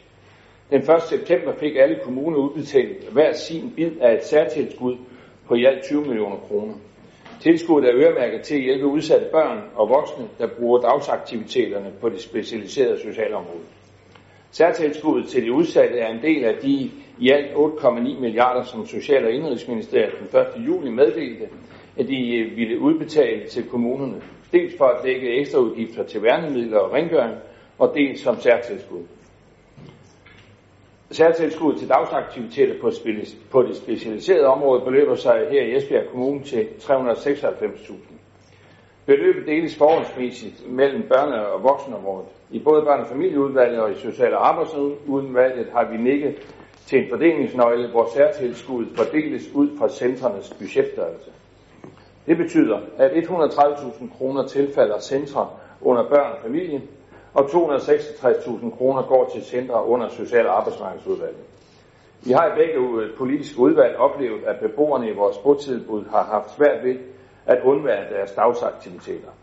Nogle steder har vi heldigvis haft mulighed for at lave sociale aktiviteter ude i det fri, men der er brug for at få aktivitetsniveauet op igen. Så særtilskuddet falder på et tørt sted. Børn, familie og Social- og Arbejdsmarkedsudvalget indstiller i dag til, at byrådet godkender, at vi ikke afventer budgetrevisionen i efteråret 2020, men i stedet frigiver midlerne hurtigst muligt, så særtilskuddet på den måde snarligt kan komme udsatte børn og voksne i Esbjerg Kommune til gode. Tak. Tak for det.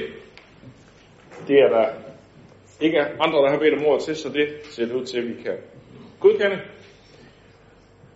Og vi når dermed til øh, den sidste sag på den åbne dagsorden, og det er sag nummer 12, som handler om et tillæg til beskæftigelsesplanen. Også en sag for Social- og Arbejdsmarkedsudvalget. Henrik, du får ordet. Ja, tak. Kommunerne skal hver år udarbejde en beskæftigelsesplan, som er deres plan for den beskæftigelsesrettede indsats i det kommende år. Planen skal godkendes i byrådet inden årets udgang. I oktober 2019 godkendte byrådet beskæftigelsesplanen for 2020. På det tidspunkt var der ingen, der vidste, at coronakrisen ville ramme både Danmark og resten af verden i foråret og lukke store dele af landet og mange af vores eksportmarkeder ned. Som følge af coronakrisen er der nu øh, flere ledige end forventet. Særligt de forsikrede ledige, sygemeldte og ledige flexjob visiteret er hårdt ramt. Krisens fulde omfang og vejhed kender vi desværre endnu ikke. Jobcenter har iværksat en række tiltag for at afbøde konsekvenserne af coronakrisen.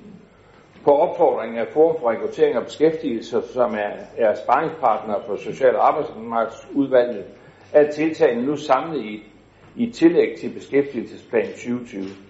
Tiltagene er 1. Tæt overvågning af udviklingen på det lokale arbejdsmarked. 2. Øget fokus på at opkvalificere ledige. 3. Øget fokus, dialog og samarbejde med virksomheder inden for områder med vækst. 4. Fastholdelse af kontakt og dialog med virksomheder inden for områder med fald i omsætninger og reduktion af personale. 5. Afdækning af muligheder for at sikre ordinære timer for ledige langt fra arbejdsmarkedet. 6. Øh, indsats i forhold til dimittenter og ledige akademikere. 7. Investeringsprojekt målrettet, målrettet for sikre ledige modtagere af sygedagpenge og flexjob visiteret. Jeg synes, det er positivt, at der med tillæg er skabt en synlighed over, hvad der er sat i gang.